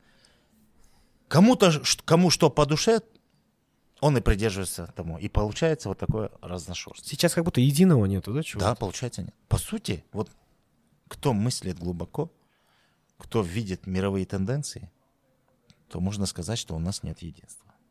Ну, конечно, это не, не, не то, чем мы должны гордиться и проговаривать, прокрикивать. Нет, ни в коем случае. Ну, так получается. Хотелось бы как, как раз-таки вот это единство создать. А теперь вот, если вот поразмышлять, что может послужить единению всех современных кыргызов, которые придерживаются разных векторов, разных ценностей и так далее. Это, наверное, истоки, история, начало. Начало. Вот есть такая мудрость, если ты не знаешь, куда пойти, вернись. Откуда начал? Откуда начал. К истокам, вернись к истокам, откуда начал. И тогда ты поймешь, куда тебе идти. То есть, по сути, верно. У кыргызов есть такая пословица. Өткөнүн билбеген келечекке жол таппайт. Не зная прошлое, не построишь будущее. То же самое, да? По сути, мы, мы, значит, мы должны, во-первых, сначала познать самих себя, кто мы. Когда мы задаемся вопросом, почему кыргыз такой, такой, такой, сегодня же разные, да? Сначала задать, а кто мы, кыргызы? И тогда мы должны понять, почему один придерживается этого, почему один. То есть причина. Причина мы сейчас говорим, когда мы осели, а потом, смотрите, еще, мало того, что осели, да, у нас такое несколько этапов произошло. Во-первых, мы осели, стали м, жить м, в оседлом образе жизни, но под влиянием одной только культуры. Вот это надо тоже учесть. Первое, культура, которая на нас повлияла в оседлый образ жизни, это была российская культура. Uh-huh. Ну, русская, скажем так. Uh-huh. Или европейская какая-то, отчасти, да, восточноевропейская uh-huh. культура. Мы осели, мы жили по их правилу, уже начали жить, то, то, все, это все понятно. Второе, потом, когда мы приобрели независимость, то есть царская Россия и СССР это как бы одно и то же. Uh-huh. Когда мы приобрели независимость, почему-то нам... внешний мир навязал, что вот вы пророссийская, Российская империя, это то же самое СССР, это тоже империя, то есть вы были под гнетом России, России. У нас почему-то отторжение пошло к этому, и мы открыли все врата для всего мира. И в этот момент в нас начали вливаться разные влияния. Кыргызстан наш общий дом же был, я вспоминаю. Да, да, да, помните? Да, да. Вот эта вот идеология, она была неправильна. Угу. Мы раскрыли все нараспах, и все начали внемлять в себя, все и вся. И религии. И заметьте, каких только религиозных течений у нас нет. Момент, Я не говорю да. только об исламе. А что, у нас нет христианских? У нас нету разве баптистских? У нас нету есть. разве мунистских движений? Там восточных каких-то? Всего. Чего только нету. У нас разве нету индуизма? Да полно, пожалуйста. Когда говорят йога, все, говорят культура, да, но там тоже какая-то конфессиональная или религиозная почва тоже есть. Понимаете? Это, это все влияние. Экономические влияния, какие только не пошли. Надо так, свободный рынок, такой рынок, это, это. Все, мы для всех все открыли. И самое главное, мы не поставили для себя эффект фильтра, да? Полезно нам, не полезно, нужно нам, не нужно. А жизнь-то продолжается. Кто-то в чем-то увидел свое, и в этом русле начал развиваться, достигает какого-то успеха. Все, он считает, вот и главное, главный принцип жизни. Он видит в этом. Понимаете? И вот поэтому у нас вот это все. Это причина.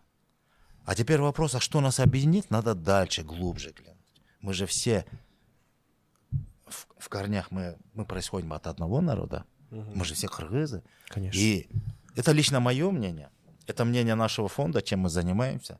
Угу. Мы считаем, что если человек э, познает себя, не человек, народ, этнос, познает себя как этноса, свое формирование, свое мировоззрение, свои истоки, да, происхождение, свой пройденный путь, жизненный опыт, свою философию, если он познает, ее, я, я полагаю, что он найдет очень много ответов на очень много вопросов, которые сегодня каждый день возникают. А почему так? Почему не так? И мы все эти ответы найдем, я полагаю, и мы находим.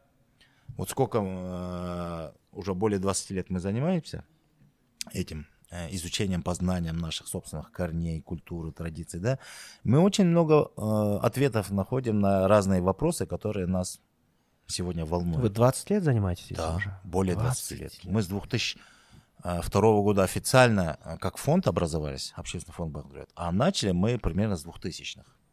Шикарно. То есть двадцать три года мы уже занимаемся вплотную, прям вот.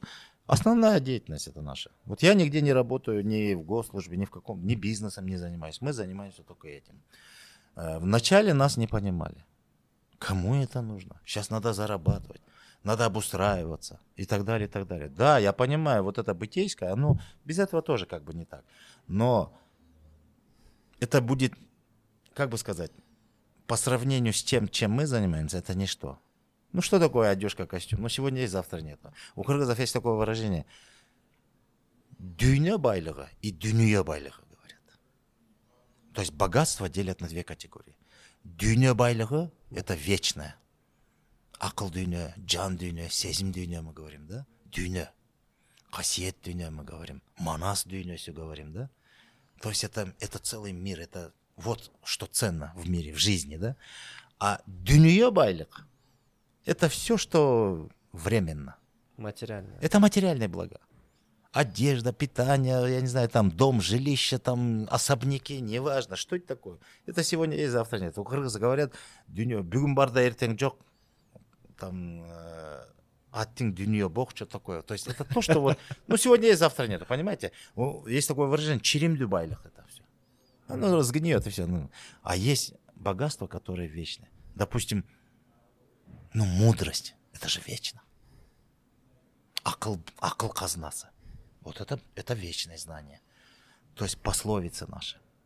Это мудрость народа. У каждого народа есть свои мудрости, своя мудрость. И эта мудрость, она, она не взаимствуется, она вырабатывается на пути развития своем.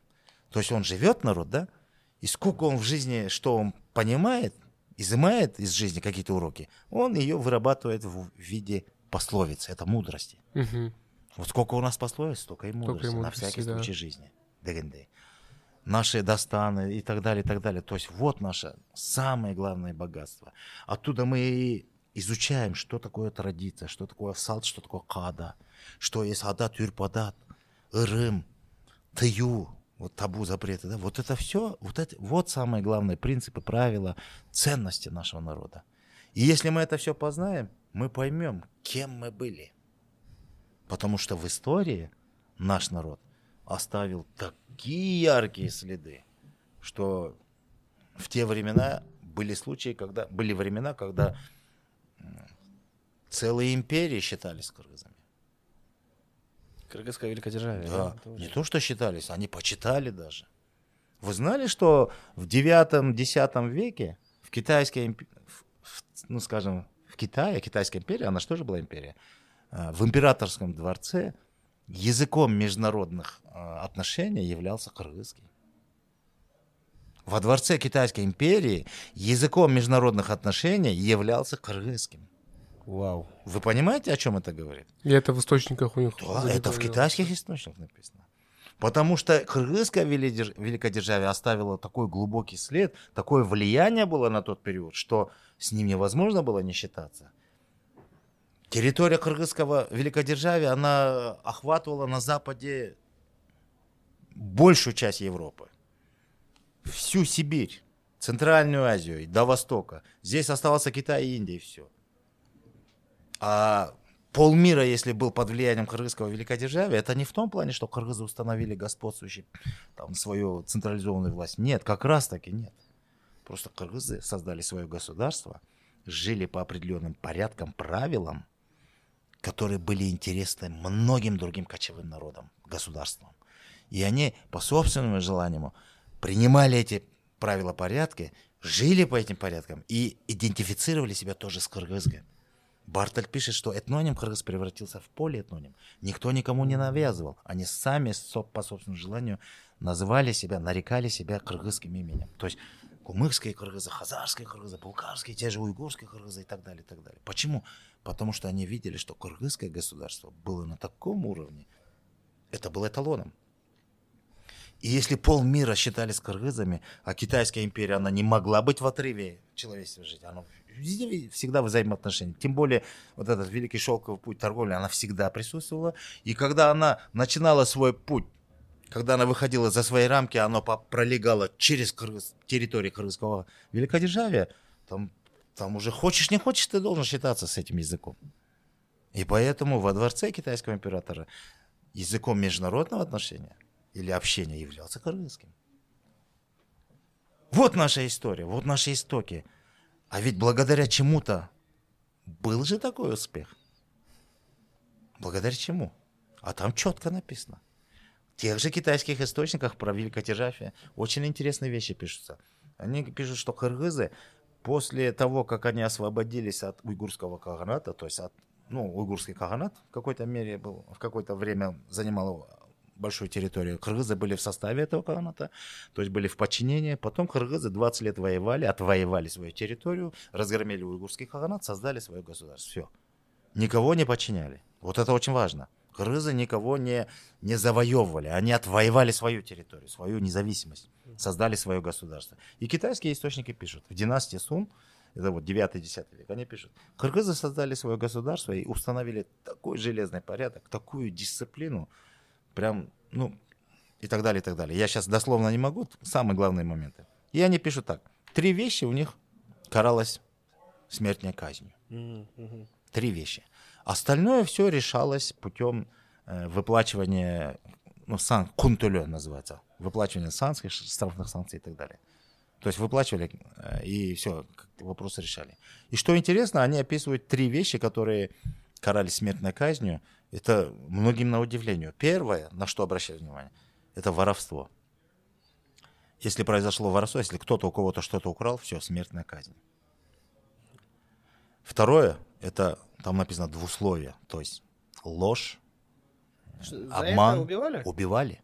За, за ложь убивали? За ложь. кыргызы убивали. За воровство кыргызы убивали. И третье, это было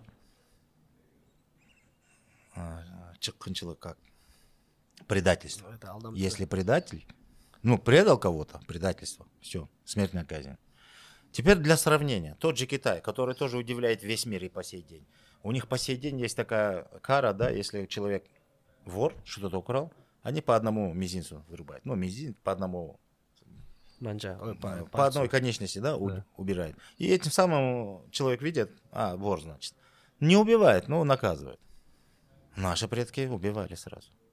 Но самое интересное, там они пишут, этим кара не заканчивалась. Вот человек провинился, да, украл что-то, или обманул кого-то, или предал кого-то, голову на отсечение. Самое интересное, вот вопрос вам. Как вы думаете, что делали кыргызы с этой головой отрубленной? Отрубленной. Да, страшно звучит. На показ поставляли? Нет. Да? Видите, это у нас ассоциация с мировой культурой. Допустим, римляне на показ выставляли. Угу. Они, а наши? Ну, по сути, что такое на, на показ выставляли? В каком ну, плане? Это как пример, чтобы другие все знали, что так нельзя делать. Ну хорошо, а как выставляли на показ? Мысли такие, кол, башка. Это в Греции так делали, о, в Риме так делали. Наши, по сути, тоже на показ выставляли, но не так. Как? Более жестче. Представляешь? Знаете, что делали? Они вот эту отрубленную голову вешали на шею отца этого человека. Вау. Если кто-то провинился, своровал что-то, своровал, ну, у кого-то что-то украл, да, своровал, или кого-то обманул, я не знаю, или предал кого-то, рубят голову, и эту голову, череп, вешают на шею отца этого человека, да? И тот, то есть отец, не имел права снимать со своей шеи череп своего сына до конца своих дней. Вот это было правило. Вот это было, ну, закон, правило, да? А теперь вопрос. Почему они так поступали? Максимальная кара, наверное, чтобы не поступали так вот. Основополагающее государство, не воруй, не обмани. И... Самое интересное, да, что философия здесь в чем? А в том, что мы не придаем значения. Сегодня для нас это будет дико. А, воспитал. Отец за сына не отвечает. Да, да, это да. Вопрос воспитания. То есть в кыргызском понимании, да, отец, как глава семьи, помните, я вначале говорил, мужчина – это хозяин, ну, хозяин, глава семьи, да, всю ответственность за семью несет отец. Никогда такое бремя не, не наложилось на женщину, на мать, на жену, нет, на отца. И если сын, неважно чей, проявил какое-то неправильное действие в жизни, неважно в каком возрасте, шесть лет ему, шестнадцать, либо шестьдесят шесть, да, наказывали отца за то, что он не воспитал его достойно. Воспитание – это номер один. Считалось, что вот ты породил сына на этот свет, за него ты в ответе за вс... на протяжении всей жизни. Потому что ты на свет породил человека. Ты родитель, ты отец, да? И причем эту ответственность лежала на, на отце, на мужчине. Пословица такая была, да? Кыргызская. Я не помню. Я не очень помню эту пословицу, но в том плане, что м- каждый отец должен воспитать сына. Или Чингиз Айтматов такое что-то сказал? Нет, нет, есть, у Чингиза Айтматова есть такое. Два выражения есть, суть одна и та же. Первое выражение. Самое трудное для человека изо дня в день быть человеком. Человек. Это первое. А есть второе выражение. Ну, на кыргызском давайте, а потом на русский попробуем. На кыргызский вот так. Адамдын коомго кошкон эң чоң салымы бул үйдөн адам болор баланы тарбиялап өстүрүү. То есть, что человек может внести в обществе, полезное в обществе, это если он в доме, в собственном доме, воспитает своего, воспитает в своем чаде, да, человека. Это будет самый большой вклад в общество. То есть воспитай своего ребенка человеком, воспитание ребенка своего человеком, это самый огромный вклад в развитие общества. Вот так, если дословно, примерно. Вот это наша мудрость. И это Айтматов не сам придумал, это мудрость нашего да. народа. Оно завпечатлелось в девятом-десятом веках в китайских хрониках, в династии Сун, описывая наше великодержавие. Понимаете? Сегодня мы до восемнадцати лет отвечаем за своих детей, а потом все, у него своя голова, пусть сам отвечает. Преступник он, неважно кто, но понимаете, самую главную ответственность должен нести родитель. Вот это главная философия, я считаю это правильно. А мы сегодня не по, по другим меркам живем, понимаете? На Западе другие мерки. И вот эти мерки, они нам навязаны сейчас. Ну, навязаны. По, по сути, чужды, но потихонечку они приходят, как будто, да, все больше. Ну, не и то, больше. Что потихоньку, они господствуют, они, мы сейчас живем.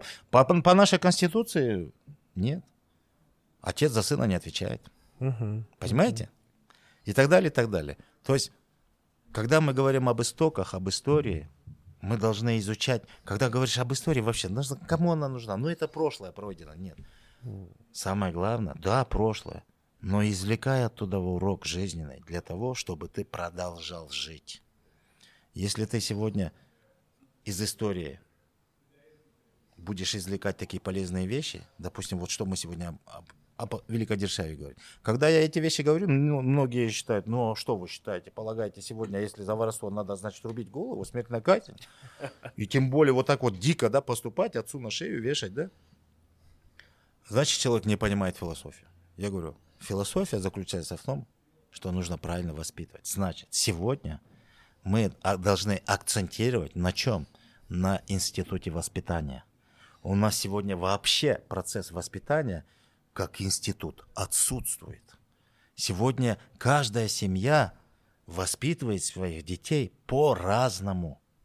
Все зависит от того, на что она сама способна, сама семья, то есть родители.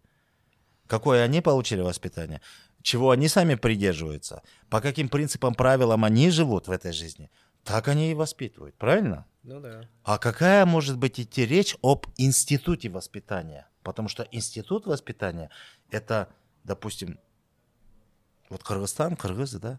Единое воспитание должно быть. Когда мы говорим институт воспитания, это единое. А ведь это несложно. Смотрите, советский период, вспомним, был мощнейший институт воспитания. Угу. Потому что само государство этим занималось. Вы, наверное, не помните, но я был ребенком, у нас... Детский сад – это отдельно. Пошли в школу, нас принимали в разряды октябренков. Это была идеологически мощная такая организация. Uh-huh. То, что образование – это само собой, но было идеологическое воспитание. Мы были октябренками. Что такое октябренка? Это, это начало всего. Была Октябрьская революция, советская власть, социализм, коммунизм. Оно началось с октября, и первый этап начинался, назывался «Октябренок». Ты ребенок, но ты же начинаешь жизнь. И ты должен изначально в жизни понимать, ради чего ты живешь. Ты живешь ради коммунизма. Потом стадия пионер. Кто такие пионеры? Это первопроходцы, которые самолично создавали союз, да? Самый пионер. Потом категория пионер. Ты уже самостоятельный, тебе уже побольше. Ты можешь что-то делать, предпринимать. Ты должен быть пионером. Но ты должен быть только в стези коммунизма. А потом комсомол – это партия, это идеология. Вот он, институт воспитания. Он был. И когда мы говорим, нет, государство не должно быть, заниматься воспитанием. Нет, почему не должно? Это надо еще подумать. Должно, не должно. Может оно или не может. Это все зависит от, от самого народа. Какой он хочет порядок. Поэтому нам много чему есть поучиться. Даже на примерах других государств. Того же СССР. Но мы были в составе СССР. Я не говорю, что это все плохо. Там были и хорошие вещи. Ну и не скажу, что все было шикарно. Там были и негативные вещи, естественно. В жизни всегда так бывает. Две и стороны монеты. Конечно, две стороны медали. Всегда, во всем есть. Сама жизнь так устроена. Инь-янь. Есть светлое, есть темное. Да? Поэтому надо извлекать светлое и дальше развивать его, использовать. Темное надо отстранять. Я так считаю. Вот философия. Поэтому к истории, к истокам надо относиться трепетно. Надо изучать, извлекать философию, жизненные уроки. И самое главное, найти применение в современной жизни. Угу. И только тогда мы можем изменить ситуацию, ну, по крайней мере, в ту сторону, какую мы считаем нужной, угу. да? Хорошей, положительной, там, чтобы она способствовала развитию и так далее. А вот я бы хотел тоже добавить момент того, что, изучая историю, мы видим то, что кыргызское государство создавалось не раз, и как бы, ну, было государство, не было государства, да, и сейчас как бы мы на своей, ну, не прочувствовали то, что какова ценность независимости, да, Кыргызстана, и какие есть вообще риски того, что, ну, не мо... есть ну, как бы сказать, риск того, что, возможно, не будет, да, Кыргызстана. То есть и мы же не осознаем вот эти моменты, а куда мы вектор направим, как бы то мы и получим, да? Да, это очень, конечно... Просто мы молодое поколение, ну, говорю за себя, мы, как бы, возможно, не до конца осознаем, насколько нужно э, дорожить и ценить независимость и свободу. Да, это очень важно. Это вообще очень такой, ну, более политический вопрос, наверное, так скажем, отношение к государству. Я бы хотел бы так, с этого начать. Да? Во-первых, что такое государство, да? Вот если будем исходить из того, как мы сегодня относимся к государству, а что есть на самом деле государство? Вот здесь интересно. Вот сегодня современный наш Кыргызстан, скажем так, те люди, которые у руля, скажем, которые имеют власть, которые управляют государством, скажем так. Это не одно лицо, это целая команда, система, вы понимаете, да? Вот я много, мне много доводилось встречаться с людьми, с многими людьми из этого ранга, да? Я как такой, как обычный кыргыз, как обычный гражданин, задавался одним только вопросом. Когда мы будем раз... нормально жить в государстве? Когда наше государство будет развитым? И я слышал практически однородный ответ от всех. И он заключался в, в таком интересном понимании. Для меня это было убийственно. Все, с кем я не общался из этих высших чиновников, они говорили так. Мы, кыргызы, мы не имеем опыт государствостроительства. Не имеем, говорит. Поэтому мы не можем управлять государством. Это нормально, говорит. И вдобавок говорят так. Нынешнее наше государство, оно же в девяносто первом году, независимость, нам, говорит, с неба свалилось. Бесплатно. Потому что, говорят, никто из нас, говорит, ни я, ни ты, ни кто-то из нас, даже капли крови не, протек, не пролил в девяносто первом году, чтобы мы свое государство получили. Так послушаешь, как бы да, никто не проливал кровь, никто с Москвой не воевал, чтобы отсоединиться и стать государством. Но это же не значит, что государство нам бесплатно упало с неба, да, свалилось. И когда говорят, у нас не было опыта, всю жизнь Москва нами правила, мы не знали самостоятельного правления. Поэтому мы сегодня... И, и самое убийственное, меня коробит всегда вот это выражение, не нужно придумывать новый велосипед. В ми... Посмотрите в мире, есть страны, которые давно уже на пути развития достигли таких высот, мы просто должны взять и перенять их систему управления. Все. И поэтому мы были Швейцарией, мы были Малайзией, помните? Чуть стало бы не стали Сингапуром и так далее, и так далее. Понимаете? То есть такой стереотип, что мы не способны что-то создавать, мы должны копировать, да? Копировать или следовать по пути, который уже кто-то прошел. Поэтому мы все старались быть Швейцарией и так далее, и так далее. Но, но самим мы не хотим становиться. Что интересно. Потому что мы никто, они так считают. И вот здесь у меня два главных вопросов. С ними бесполезно на эту тему говорить. Я всегда задаюсь вопросом. Неужели в девяносто первом году наш, вот эта независимость нынешняя, которая нам подарила государственность, неужели ей нет цены? Неужели она бесплатно нам с неба свалилась? Вот как вы думаете? Ну, начало двадцатого года. Верно мыслишь. Ты... В двадцатые годы, когда советская власть только устанавливалась, именно те личности, которые положили свои головы, посвятили этому всю свою жизнь, это вот, скажем, если чисто, если быть конкретно, да, то начиная вот по личностям, да, это Дюракул Джанузаков была такая личность, Абдукерим Садыков, Абдукадыр Орозбеков и Манал Айдарбеков. Вот, эти, вот эта четверка, они первые вообще подняли вопрос, что кыргызы должны быть самостоятельной республикой. Мы не должны быть автономией, мы не должны быть под кем-то и так далее. Мы должны отдельным государством идти. Потом их дело, естественно, продолжили уже Абдрахманов, Танастанов, там, Исакеев и так далее, и так далее. Потом они завершили. Конечно, нельзя говорить, он молодец, тот, нет, они все положили, они все своими жизнями жертвовали ради этого. И если бы не они, мы сегодня бы не имели государства. Если бы не они, в девяносто первом году мы бы, Союз развалился, да, он по-любому развалился, но мы бы тогда остались в составе Российской Федерации. Мы бы были бы как Якутия, как Алтай, как Башкортостан, как Казахстан, как, какой Казахстан? Как, Татарстан. Как Татарстан, как Ичкерия, Чечня, да, мы бы так были бы. И, возможно, воевали бы, не воевали бы, не знаю, но мы были бы в составе Российской Федерации.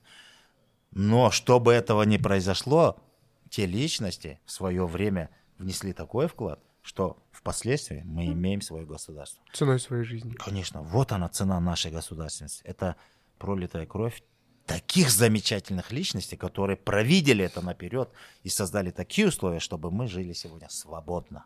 Вот она цена. А теперь второй вопрос. Вопрос. Вот это все, разве это не опыт государства строительства? Это и есть опыт государства. Они в момент созидания или в момент становления, скажем, нового государства, да, они провидели, предусмотрели и заложили фундамент, чтобы мы самостоятельно жили свободно, как государство. Это и есть опыт государства. А если дальше копнуть, естественно, то, что я говорю про великодержавие, ну такого опыта вообще у народов нету. Нету такого народа, который имел бы такой опыт. Понимаете, здесь такой интересный момент. За всю историю человечества, всеми историками, все, что известно науке, да, выявлен, выявлен список империй за всю историю человечества. Угу. Империя — это не просто государство, это государство, которое подчинило себе несколько государств. Ну, хотя бы одно государство. Это уже империя. И вот таких империй всего около двухсот за всю историю человечества. Во все времена, во всех регионах нашей планеты. И в этом списке два места занимают кыргызы. Два места? Два места. Две империи мы создавали. О. О. Первое — это велико... э, не великая держава, великая держава — это второе. Первое — это было э, кыргызский каганат, енисейский каганат. Барсбек, да? Бар... Правление Барсбека, да. А потом следом через век, Мухаммед потом Кыргыз? Уже... Нет, второе — это уже кыргызское великодержавие. А. И самое интересное, про великодержавие я хочу сказать. Все империи мира создавались единственным путем и также разрушались. Каким путем? Меч. Кровопролитием, войнами, завоеваниями и все так далее. И единственная империя, по сути, она считается как бы империей, но она не имела таких признаков, как у других империй. Кыргызское великодержавие. Она создалась не завоеванием, не кровопролитием. По сути, не было и централизованной власти. Не было централизованной власти, чтобы вся вот эта территория, которая относилась к кыргызскому великодержавию, чтобы кыргызы всеми правили. Нет. Но они по умолчанию жили одним порядком, одними законами. И все идентифицировались с кыргызами. И поэтому для внешнего мира они считались одним великим государством, империей, великодержавием. Оно создавалось не завоеванием, а мирным путем. То есть сами государства посмотрели и сказали, вот мы, мы тоже кыргызы, мы будем жить как кыргызы. И жили как кыргызы. И распался этот великий, великодержавие тоже та же. Никто никого не завоевывал, кыргызы как жили на свете, так и остались. Просто те, которые были в составе этого большого великодержавия, уже через определенный период времени они...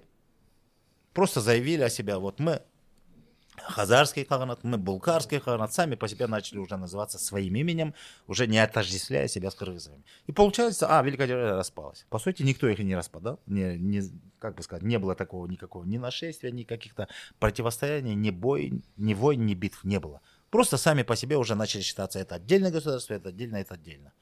Но это интересный период. Такого опыта еще никто не переживал, а наши предки пережили. Разве это не опыт государства строительства? Вот ответ на твой вопрос. И сегодня молодежь, как ты сам пометил, знает ли цену государственности, свободной жизни или не знает? Это все зависит от того, насколько она знает свою историю, насколько она знает свой жизненный опыт, опыт своих предков, что они создавали, созидали, чего они достигали. И я опять хочу возвратиться к тому, когда... Нынешние чиновники говорили, мы не имели опыта государственного строительства, нам это все бесплатно, мы, мы вынуждены подражать тем-то, тем-то, потому что есть такой принцип, не надо создавать велосипед новый. Я хочу сказать, пользуясь случаем, что вот это выражение, я думаю, это не пословица, это не мудрость. Это политическая такая, политическая, политическая уловка такая. Уловка, да? Это уловка. Удобно. И это... Понимаете, что это значит? Не нужно придумать новый велосипед. Кто будет придерживаться этой якобы мудрости, да, он что в себе взращивает? Податливость. Да. То есть он формирует в себе потребителя. Угу. Не созидателя, а потребителя. А я считаю, лично я считаю, нужно быть созидателем. Обязательно. Потребительство, оно, оно не... Понимаете, потребительство. Что такое потребительство? Это вот ты, не, ты просто зависим от кого-то. Кто-то что-то... Вот мы сегодня потребители, вот телефон. Мы сегодня все потребители. Все, что сегодня мы какие-то блага имеем в современной жизни, да, мы все только потребляем. Мы не создаем сегодня. Мы не созидатели. И если мы будем дальше продолжать, не нужно велосипед придумывать. Вот есть на Западе, придумали это, придумали то, все, бери и пользуйся. Нет, а почему мы не можем сами что-то создавать? Можем ли мы или не можем? Можем, конечно. Конечно, можем. Никто не ограничивает никого. Никто не запрещает. Не занимайся наукой. Не твори чудеса. Нет, ты лучше пользуйся. Пойди в магазин, купи. Понятное дело, что это легко. Пошел, купил и все. Другое дело создавать. Но, понимаете, когда ты создаешь, в тебе пробуждается вот эта созидательская энергия. И ты, ты становишься действительно свободным. Ты независим. Пользуюсь, опять же, к вашим словам. Мне очень нравится, всегда нравилось и поражает вот именно, хоть много что поменялось, ценности ушли, может что-то трансформировалось, но кыргызы, кыргызы очень крутой народ именно в том плане, что гражданское общество, оно очень, очень сильное. Даже когда вот проблемы с Таджикистаном были или какие-то еще какие-то разные моменты, кыргызы всегда умудряются резко, хоп, не, уже не ждут от государства, от правительства, ни от кого ничего не ждут, они просто резко объединились, сами что-то сделали. Кыргызы, мне кажется, очень, если правильно преподнести информацию, беда, само собой, если пред, перед э, какой-то бедой, кыргызы всегда объединятся. Это не вопрос, это многие так делают, но кыргызы могут и, мне кажется, что-то объединяться для того, Почему чтобы что-то только, только перед бедами, да, да объединяться? Да, да. Что-то для того, чтобы, может, что-то созидать надо объединяться людям. А, да, это, во-первых, это ярко проявляется. Даже вот не, захочешь не увидеть, все равно увидишь. Да. Это понятно. Я хотел бы э, добавить к этому, да, почему это проявление такое ярко выражено у кыргызов по сравнению с другими. Uh-huh. Потому что это на генетическом уровне оно у нас выработано. Понимаете, кыргызский народ, он, он, я не скажу, что он прям супер уникален, нет. Каждый народ по-своему уникален. У каждого народа есть свои отличительные какие-то характеристики. Это нормально. Просто мы должны знать свои особенности. Я вот об этом хочу поговорить. Мы, кыргызы, наше общественное устройство, оно родоплеменное. Родо, родоплеменная uh-huh. структура, да, мы. Для нас считается, что любой кыргыз, кого не возьми, мы все родственники. Даже есть поговорка, да? Сураша келсең, қарын бөліп алып шығасың, тайке жем бөліп шығасың. Есть же такое? Да. Почему это говорят сураша келсең? Потому что для кыргыза норма знать свои истоки, происхождение, знать свое место в этом эле, в этом народе. Ну, народ эль — это вот наша матрица, да? Если ты знаешь свое происхождение, ты знаешь четкое свое место, где твое, кто-то, что-то, да, то есть от какого рода племени ты происходишь, твой укум, урук, тукум и так далее, да. Если, а все, если знают, если мы друг друга поспрашиваем, то мы знаем, видим, кто с кем, на каком месте мы mm-hmm. сроднились, да, то есть мы все родственники. И для нас очень важно, да, вообще очень интересная вещь, смотрите, близость людей, какое чувство обеспечивает близость людей в природе? Безопасность? Нет. Ну, что-то общее, похоже, что-то общее находится. Да, а, а реально, что вот? Чисто биологически, скажем. Родственность. Какое чувство обеспечивает близость? Как? Родственность. Родственность, правильно, родственность. Родственность. Да. То есть родители для детей, они ради детей на все готовы, правильно? Это вот самое, на, на, что есть близкое, да? В природе есть такое явление. Вы, может быть, видели в соцсетях, ну, может быть, и сейчас где-то, ну, какой-то момент вот прям вот бурно обсуждалась такая, такое, такая картинка. Вот курица, обычная курица, угу. она со своим птенчиком гуляет где-то.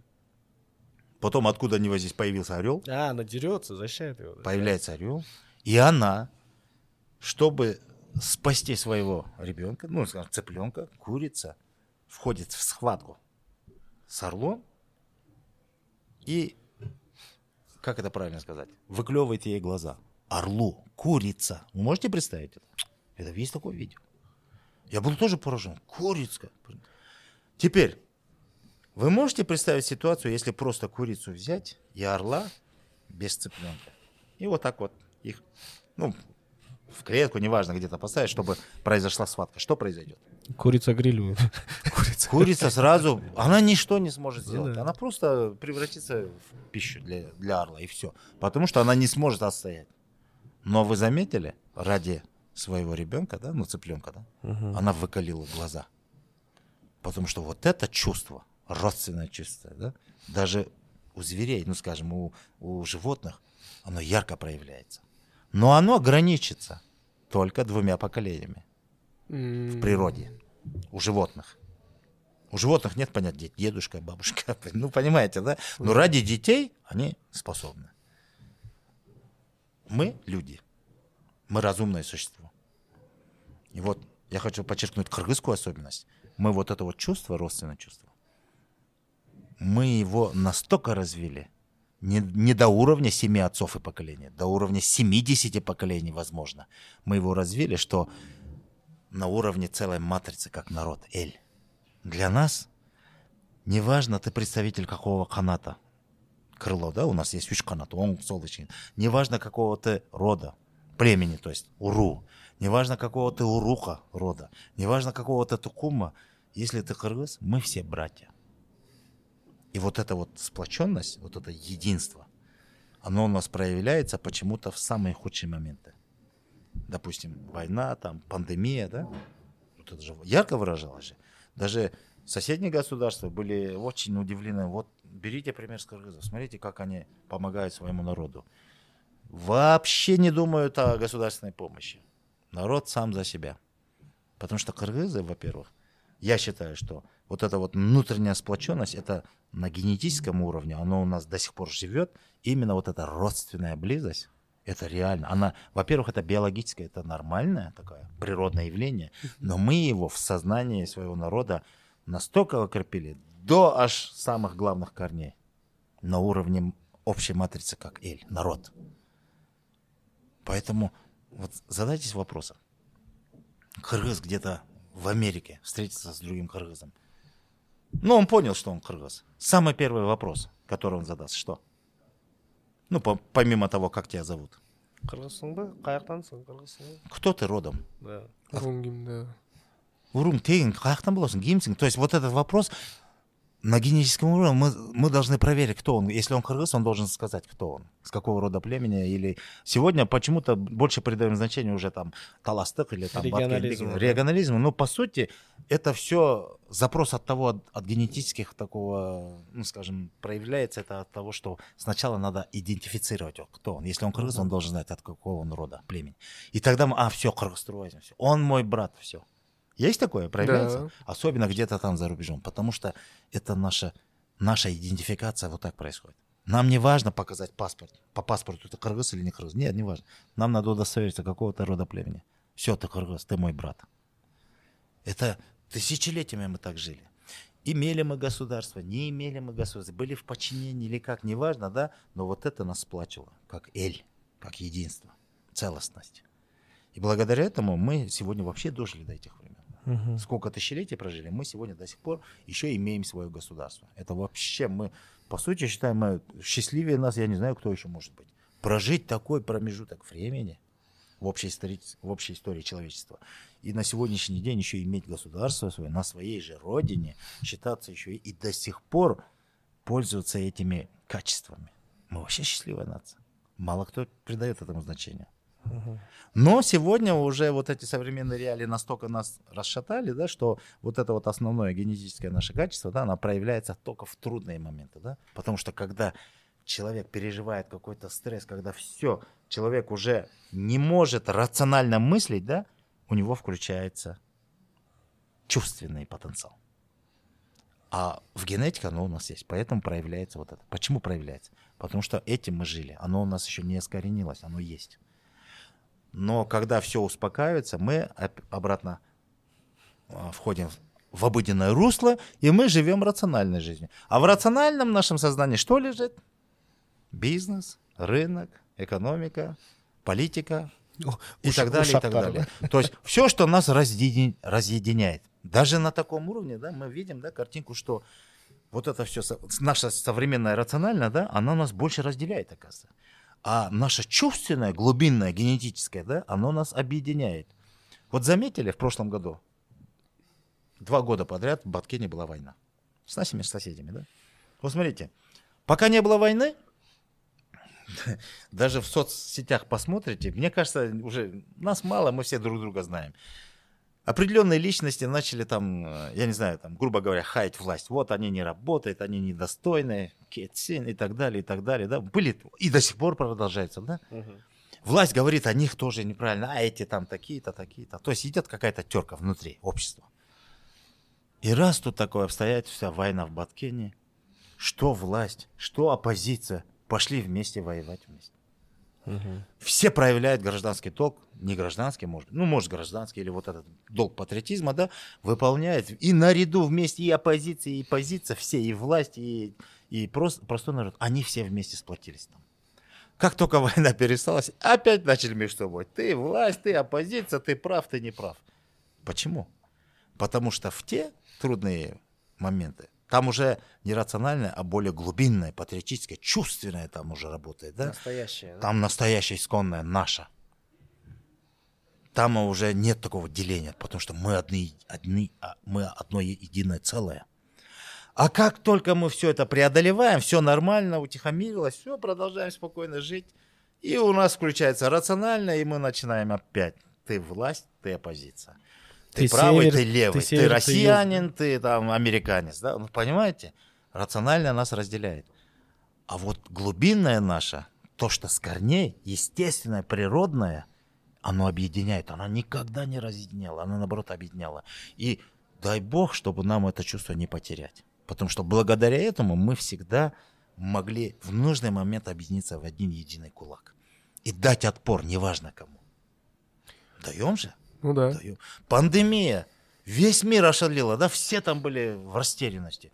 Кыргызы отстояли же. Да, потеряли, потери у всех были. Но помните, как работала, как работала власть, угу, и как работали волонтеры. Чары. Это же несравнимые вещи.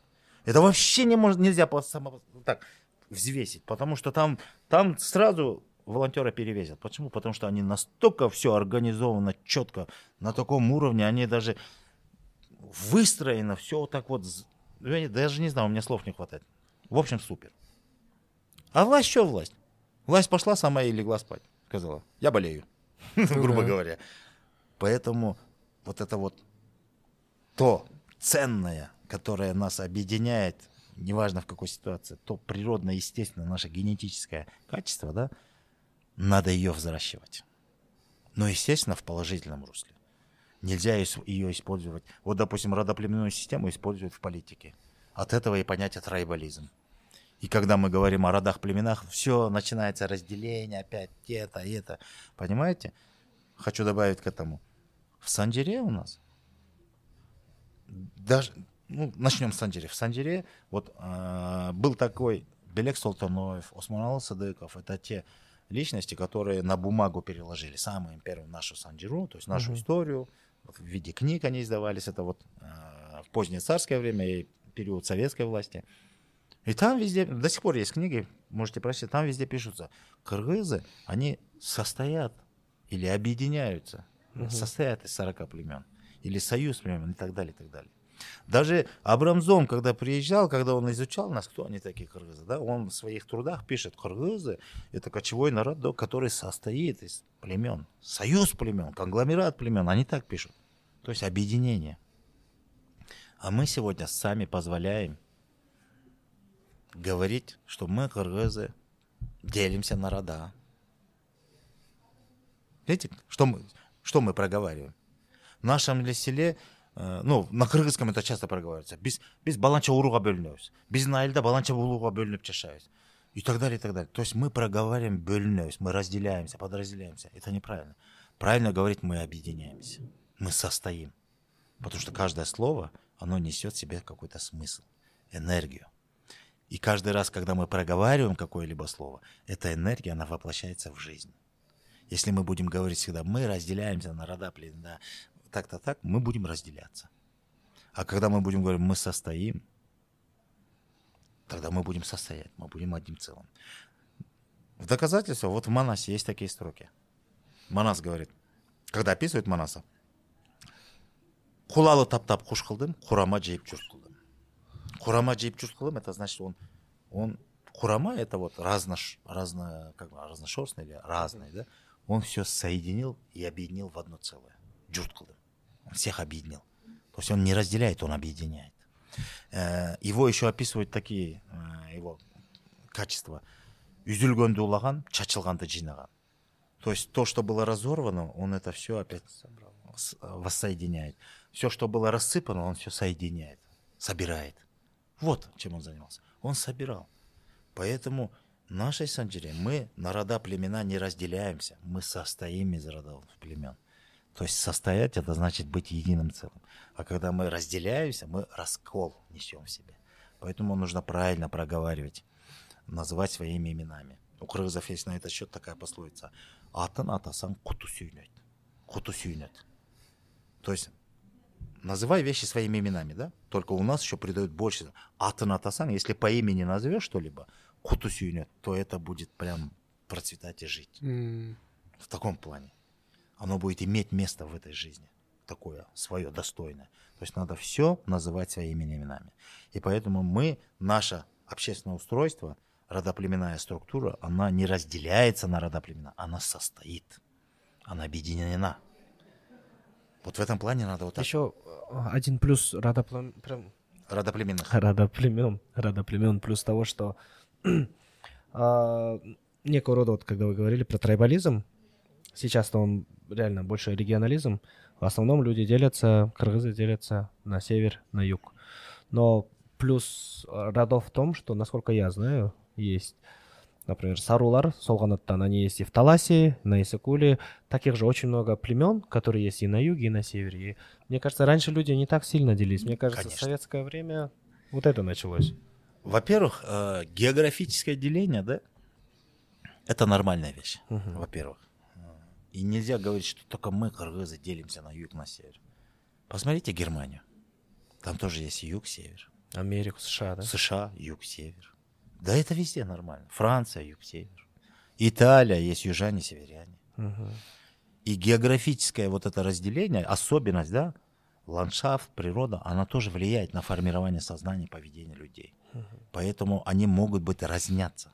Разниться могут. Южане от северян. Неважно, какого этноса. В Германии тоже немцы делят на южных северах. Там тоже есть разница. Uh-huh. Но это не дает повод, чтобы они разделили государство. Или как народы разделились, раскололись. Нет. Это какая-то характерная особенность местности. У нас то же самое. Поэтому здесь ничего страшного. И нельзя акцентировать на этом. Вот это беда, когда мы акцентируем. Но последнее время прям его, я не знаю, изучают или прям ярко выражаются отличия. Они такие, эти такие, да. Тоже есть влияние, соответственно. Допустим, северный регион нашей страны, он больше был, э, как бы сказать, под влиянием... Российской империи? Не то, что российской. Россия, она везде повлияла. Она больше с казахами граничит, понимаете? То есть кыргызско-казахское, вот это вот, оно более родственное. Оба кочевые. Кыргыз-казах Биртуган, да? Да. Нет, не то, что Биртуган, вообще. Смотрите, север нашей страны граничит с Казахстаном, с казахами. Они тоже кочевники? Они тоже кочевники, мы тоже кочевники. Поэтому особых таких отклонений нету. Нет. То, что российская культура повлияет, это само собой. И казахи, и кыргызы, мы все обрусевшие, по сути. Ну да. Да. Поэтому оно повлияло одно, но влияние соседней культуры, как бы оно незначительно. Южный регион у нас соседям граничим с кем? Узбекистан. С таджиками, с узбеками. Это народы, представители оседлой культуры. Мы кочевые. Но их культурное влияние на нас и наше на их, соответственно, есть. Поэтому здесь симбиоз другого характера. Мы не говорим за русских, мы говорим за соседних культур. Mm. Поэтому там больше влияние оседлой культуры. И поэтому на фоне влияния оседлой культуры, нежели влияние другой кочевой культуры, разница уже прям проявляется. Но это не дает повод в том, что говорить, южные кыргызы, они такие, северные такие. Нет, мы один народ. Мы не должны вот так, наоборот, рассказать. Мы, мы должны учитывать это влияние. И это, это, естественно, это нормальная процедура. Ну, как бы процесс. Почему? Потому что как ты можешь жить с соседями, не общаясь? Ну, да. Это нормально. Согласен. Ты общаешься, их какие-то культурные элементы ты приобретаешь, твои элементы они приобретают. Это нормально, так и должно быть. Так всегда было со всеми. И в Европе так, и в Америке, и так далее, и так далее.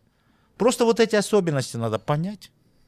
И уже когда, если какие-то вопросы возникают, просто надо придавать значение этим особенностям. Я, я так считаю. Угу.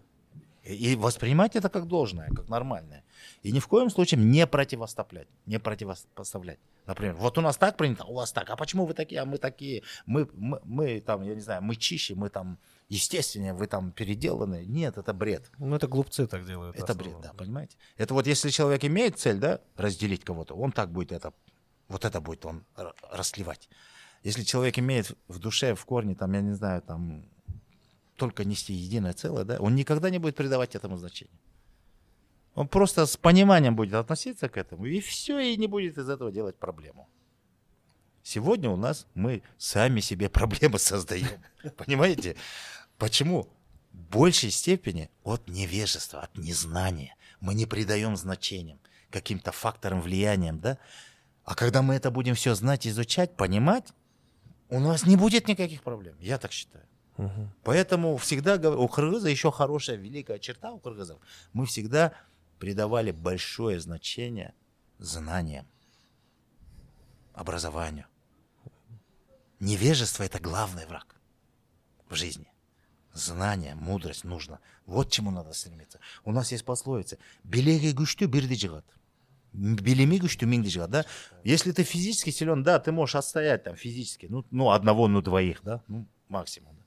А если ты интеллектом будешь силен, ты многих отстоишь. Поэтому придавали значение знанию, образованию. Uh-huh. Поэтому невежество – это главный враг. Сегодня, к великому сожалению, когда мы говорим, что не нужно придумать новый велосипед, когда мы по этим принципам живем, когда мы в большей степени пользователи, нежели созидатели, да, у нас еще одна беда есть на, на страновом уровне, понимаете? Сегодня мы поддерживаем культ, культ физической силы. Поддерживаем в том плане, даже сама власть способствует тому, чтобы вот этот культ физической силы прям процветал. Вот смотрите, я ничего против не имею, просто факт. Победители олимпиад спортивных, это же физическая сила. Угу. Выдаются квартиры, машины, там, почет, слава. И когда смотрят, о, я хочу быть борцом, я тоже хочу быть боксером, все. Мы культ физической силы развиваем в молодом поколении. Молодое поколение, если какой вектор ты задашь, оно так и поплывет. У нас немало личностей среди молодых и среднего поколения, которые вносят огромный вклад в науку и образование. Победители олимпиад международных по математике, по ай ти, там и так далее, и так далее. По медицине есть такие личности, которые мировые звезды, ну звезды в плане того, что они такой вклад вносят, что прям, прям вот люди, страны, государства прям говорят, вот какие молодцы ребята, да? Кыргызы, да? А ни один сами... правитель, ни один, я не знаю, чиновник, ни одна организация, там, я не знаю, министерство, ведомство не подчеркивает это, не придает должного, должного mm-hmm. внимания. А вы понимаете, что происходит? Подмена ценностей. Вот тебе культ физической силы, вот тебе культ интеллекта. Что важнее для будущего? Интеллект. Культ интеллекта. Конечно. Вся нация, если будет придерживаться, стремиться к этому, да? К интеллекту, к знанию, к образованию, к науке, да, то мы как нация, как государство будем развиваться. А если у нас будет культ физической силы, да, мы будем просто мордобоями, но будем пользователями, угу. будем подчиняться, будем зависимыми Ведомыми. От всего. Да. Ведомыми будем. Поэтому в этом плане нам тоже есть о чем подумать и чего придерживаться. А, Мелис Байке. А, очень интересно. У нас чуть-чуть где-то пару минут осталось. Мы, я хотел бы спросить. Мы хотим вообще, наверное, в нашем подкасте, может, на будущее так сделать, чтобы с каждым гостем мы спрашивали три вещи, три вещи на ваше субъективное мнение, само собой, субъективное ваше личное мнение. Как вы думаете, что можно имплементировать или что можно поменять в устройстве государства для того, чтобы кыргызстанцы, кыргызы были лучше? Ох, сейчас одним словом трудно сказать. Ну, буквально а, три вещи. Ну, смотрите, я бы, во-первых, я придаю очень большое значение тому, что нынешняя власть, неважно, это дело не фамилии, нынешняя власть э, ведет такую политику, отчасти ведет политику, что надо развивать традиционные ценности. Угу. Допустим, есть э, указ президента о национальных традициях, его так назвали, а кыргызча он правильно звучит улут-нарка что-нибудь. Вот это важно. Вот все, о чем мы сегодня говорили, одним словом, это улут-нарка. Кыргыздын наркы. Это наша природа, сущность, это наши принципы, наши правила, наше мировоззрение, наша философия. Одним словом, это нарк. Если мы, э, скажем, на государственном уровне будем придавать этому значению и на основе этого будем выстраивать и государственную политику, то у нас будет будущее. Одним словом. Поэтому э, я... призываю всех, чтобы мы развивались, соответственно, развивались. Ни в коем случае нельзя впадаться, там, ограничиваться, там, не знаю, там, изолироваться. Нет, ни в коем случае. Мы должны развиваться с миром в мир, с наукой, с технологиями. Но при этом ни в коем случае мы не должны забывать свои корни. Мы не должны забывать свою идентичность. Мы не должны забывать свою самобытность. Потому что каждый народ, этнос, это по сути... уникальное создание всего мироздания.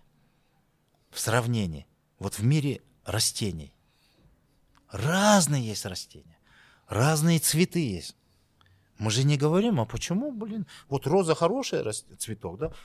Зачем нам ромашки вообще? Давайте пусть будут все розы на всей планете Земля. Так же так, так нельзя, да? Точно так же и с народами.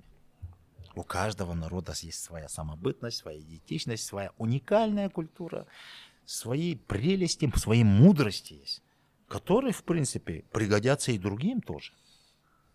Поэтому мы, кыргызы, я бы хотел бы, желал бы, чтобы мы оставались всегда кыргызами, но при этом ни в чем себе не отказывались, не отказывали в плане развития в будущем, в плане науки, технологий. Я даже, наоборот, призываю, чтобы эту науку и технологию, чтобы мы сами тоже созидали, создавали. Ну, придумал какой-то инженер телефон. Ну что, кыргызский инженер не может придумать? Ну, придумал кто-то двигатель внутреннего сгорания. Ну, придумал кто-то, я не знаю, там, электрический ток, лампочку, скажем. А почему кыргызы не могут придумать? Может, впоследствии, в будущем мы тоже что-то новое придумаем, которое будет на благо человечества uh-huh. работать. Uh-huh. Почему мы должны себя ограничивать в этом? Почему мы должны, почему мы не должны изобретать новые велосипеды? Да. Я считаю, мы должны. Мы ничем не хуже. Мы должны в ногу со временем идти, но при этом всегда быть самим собой, кыргызами.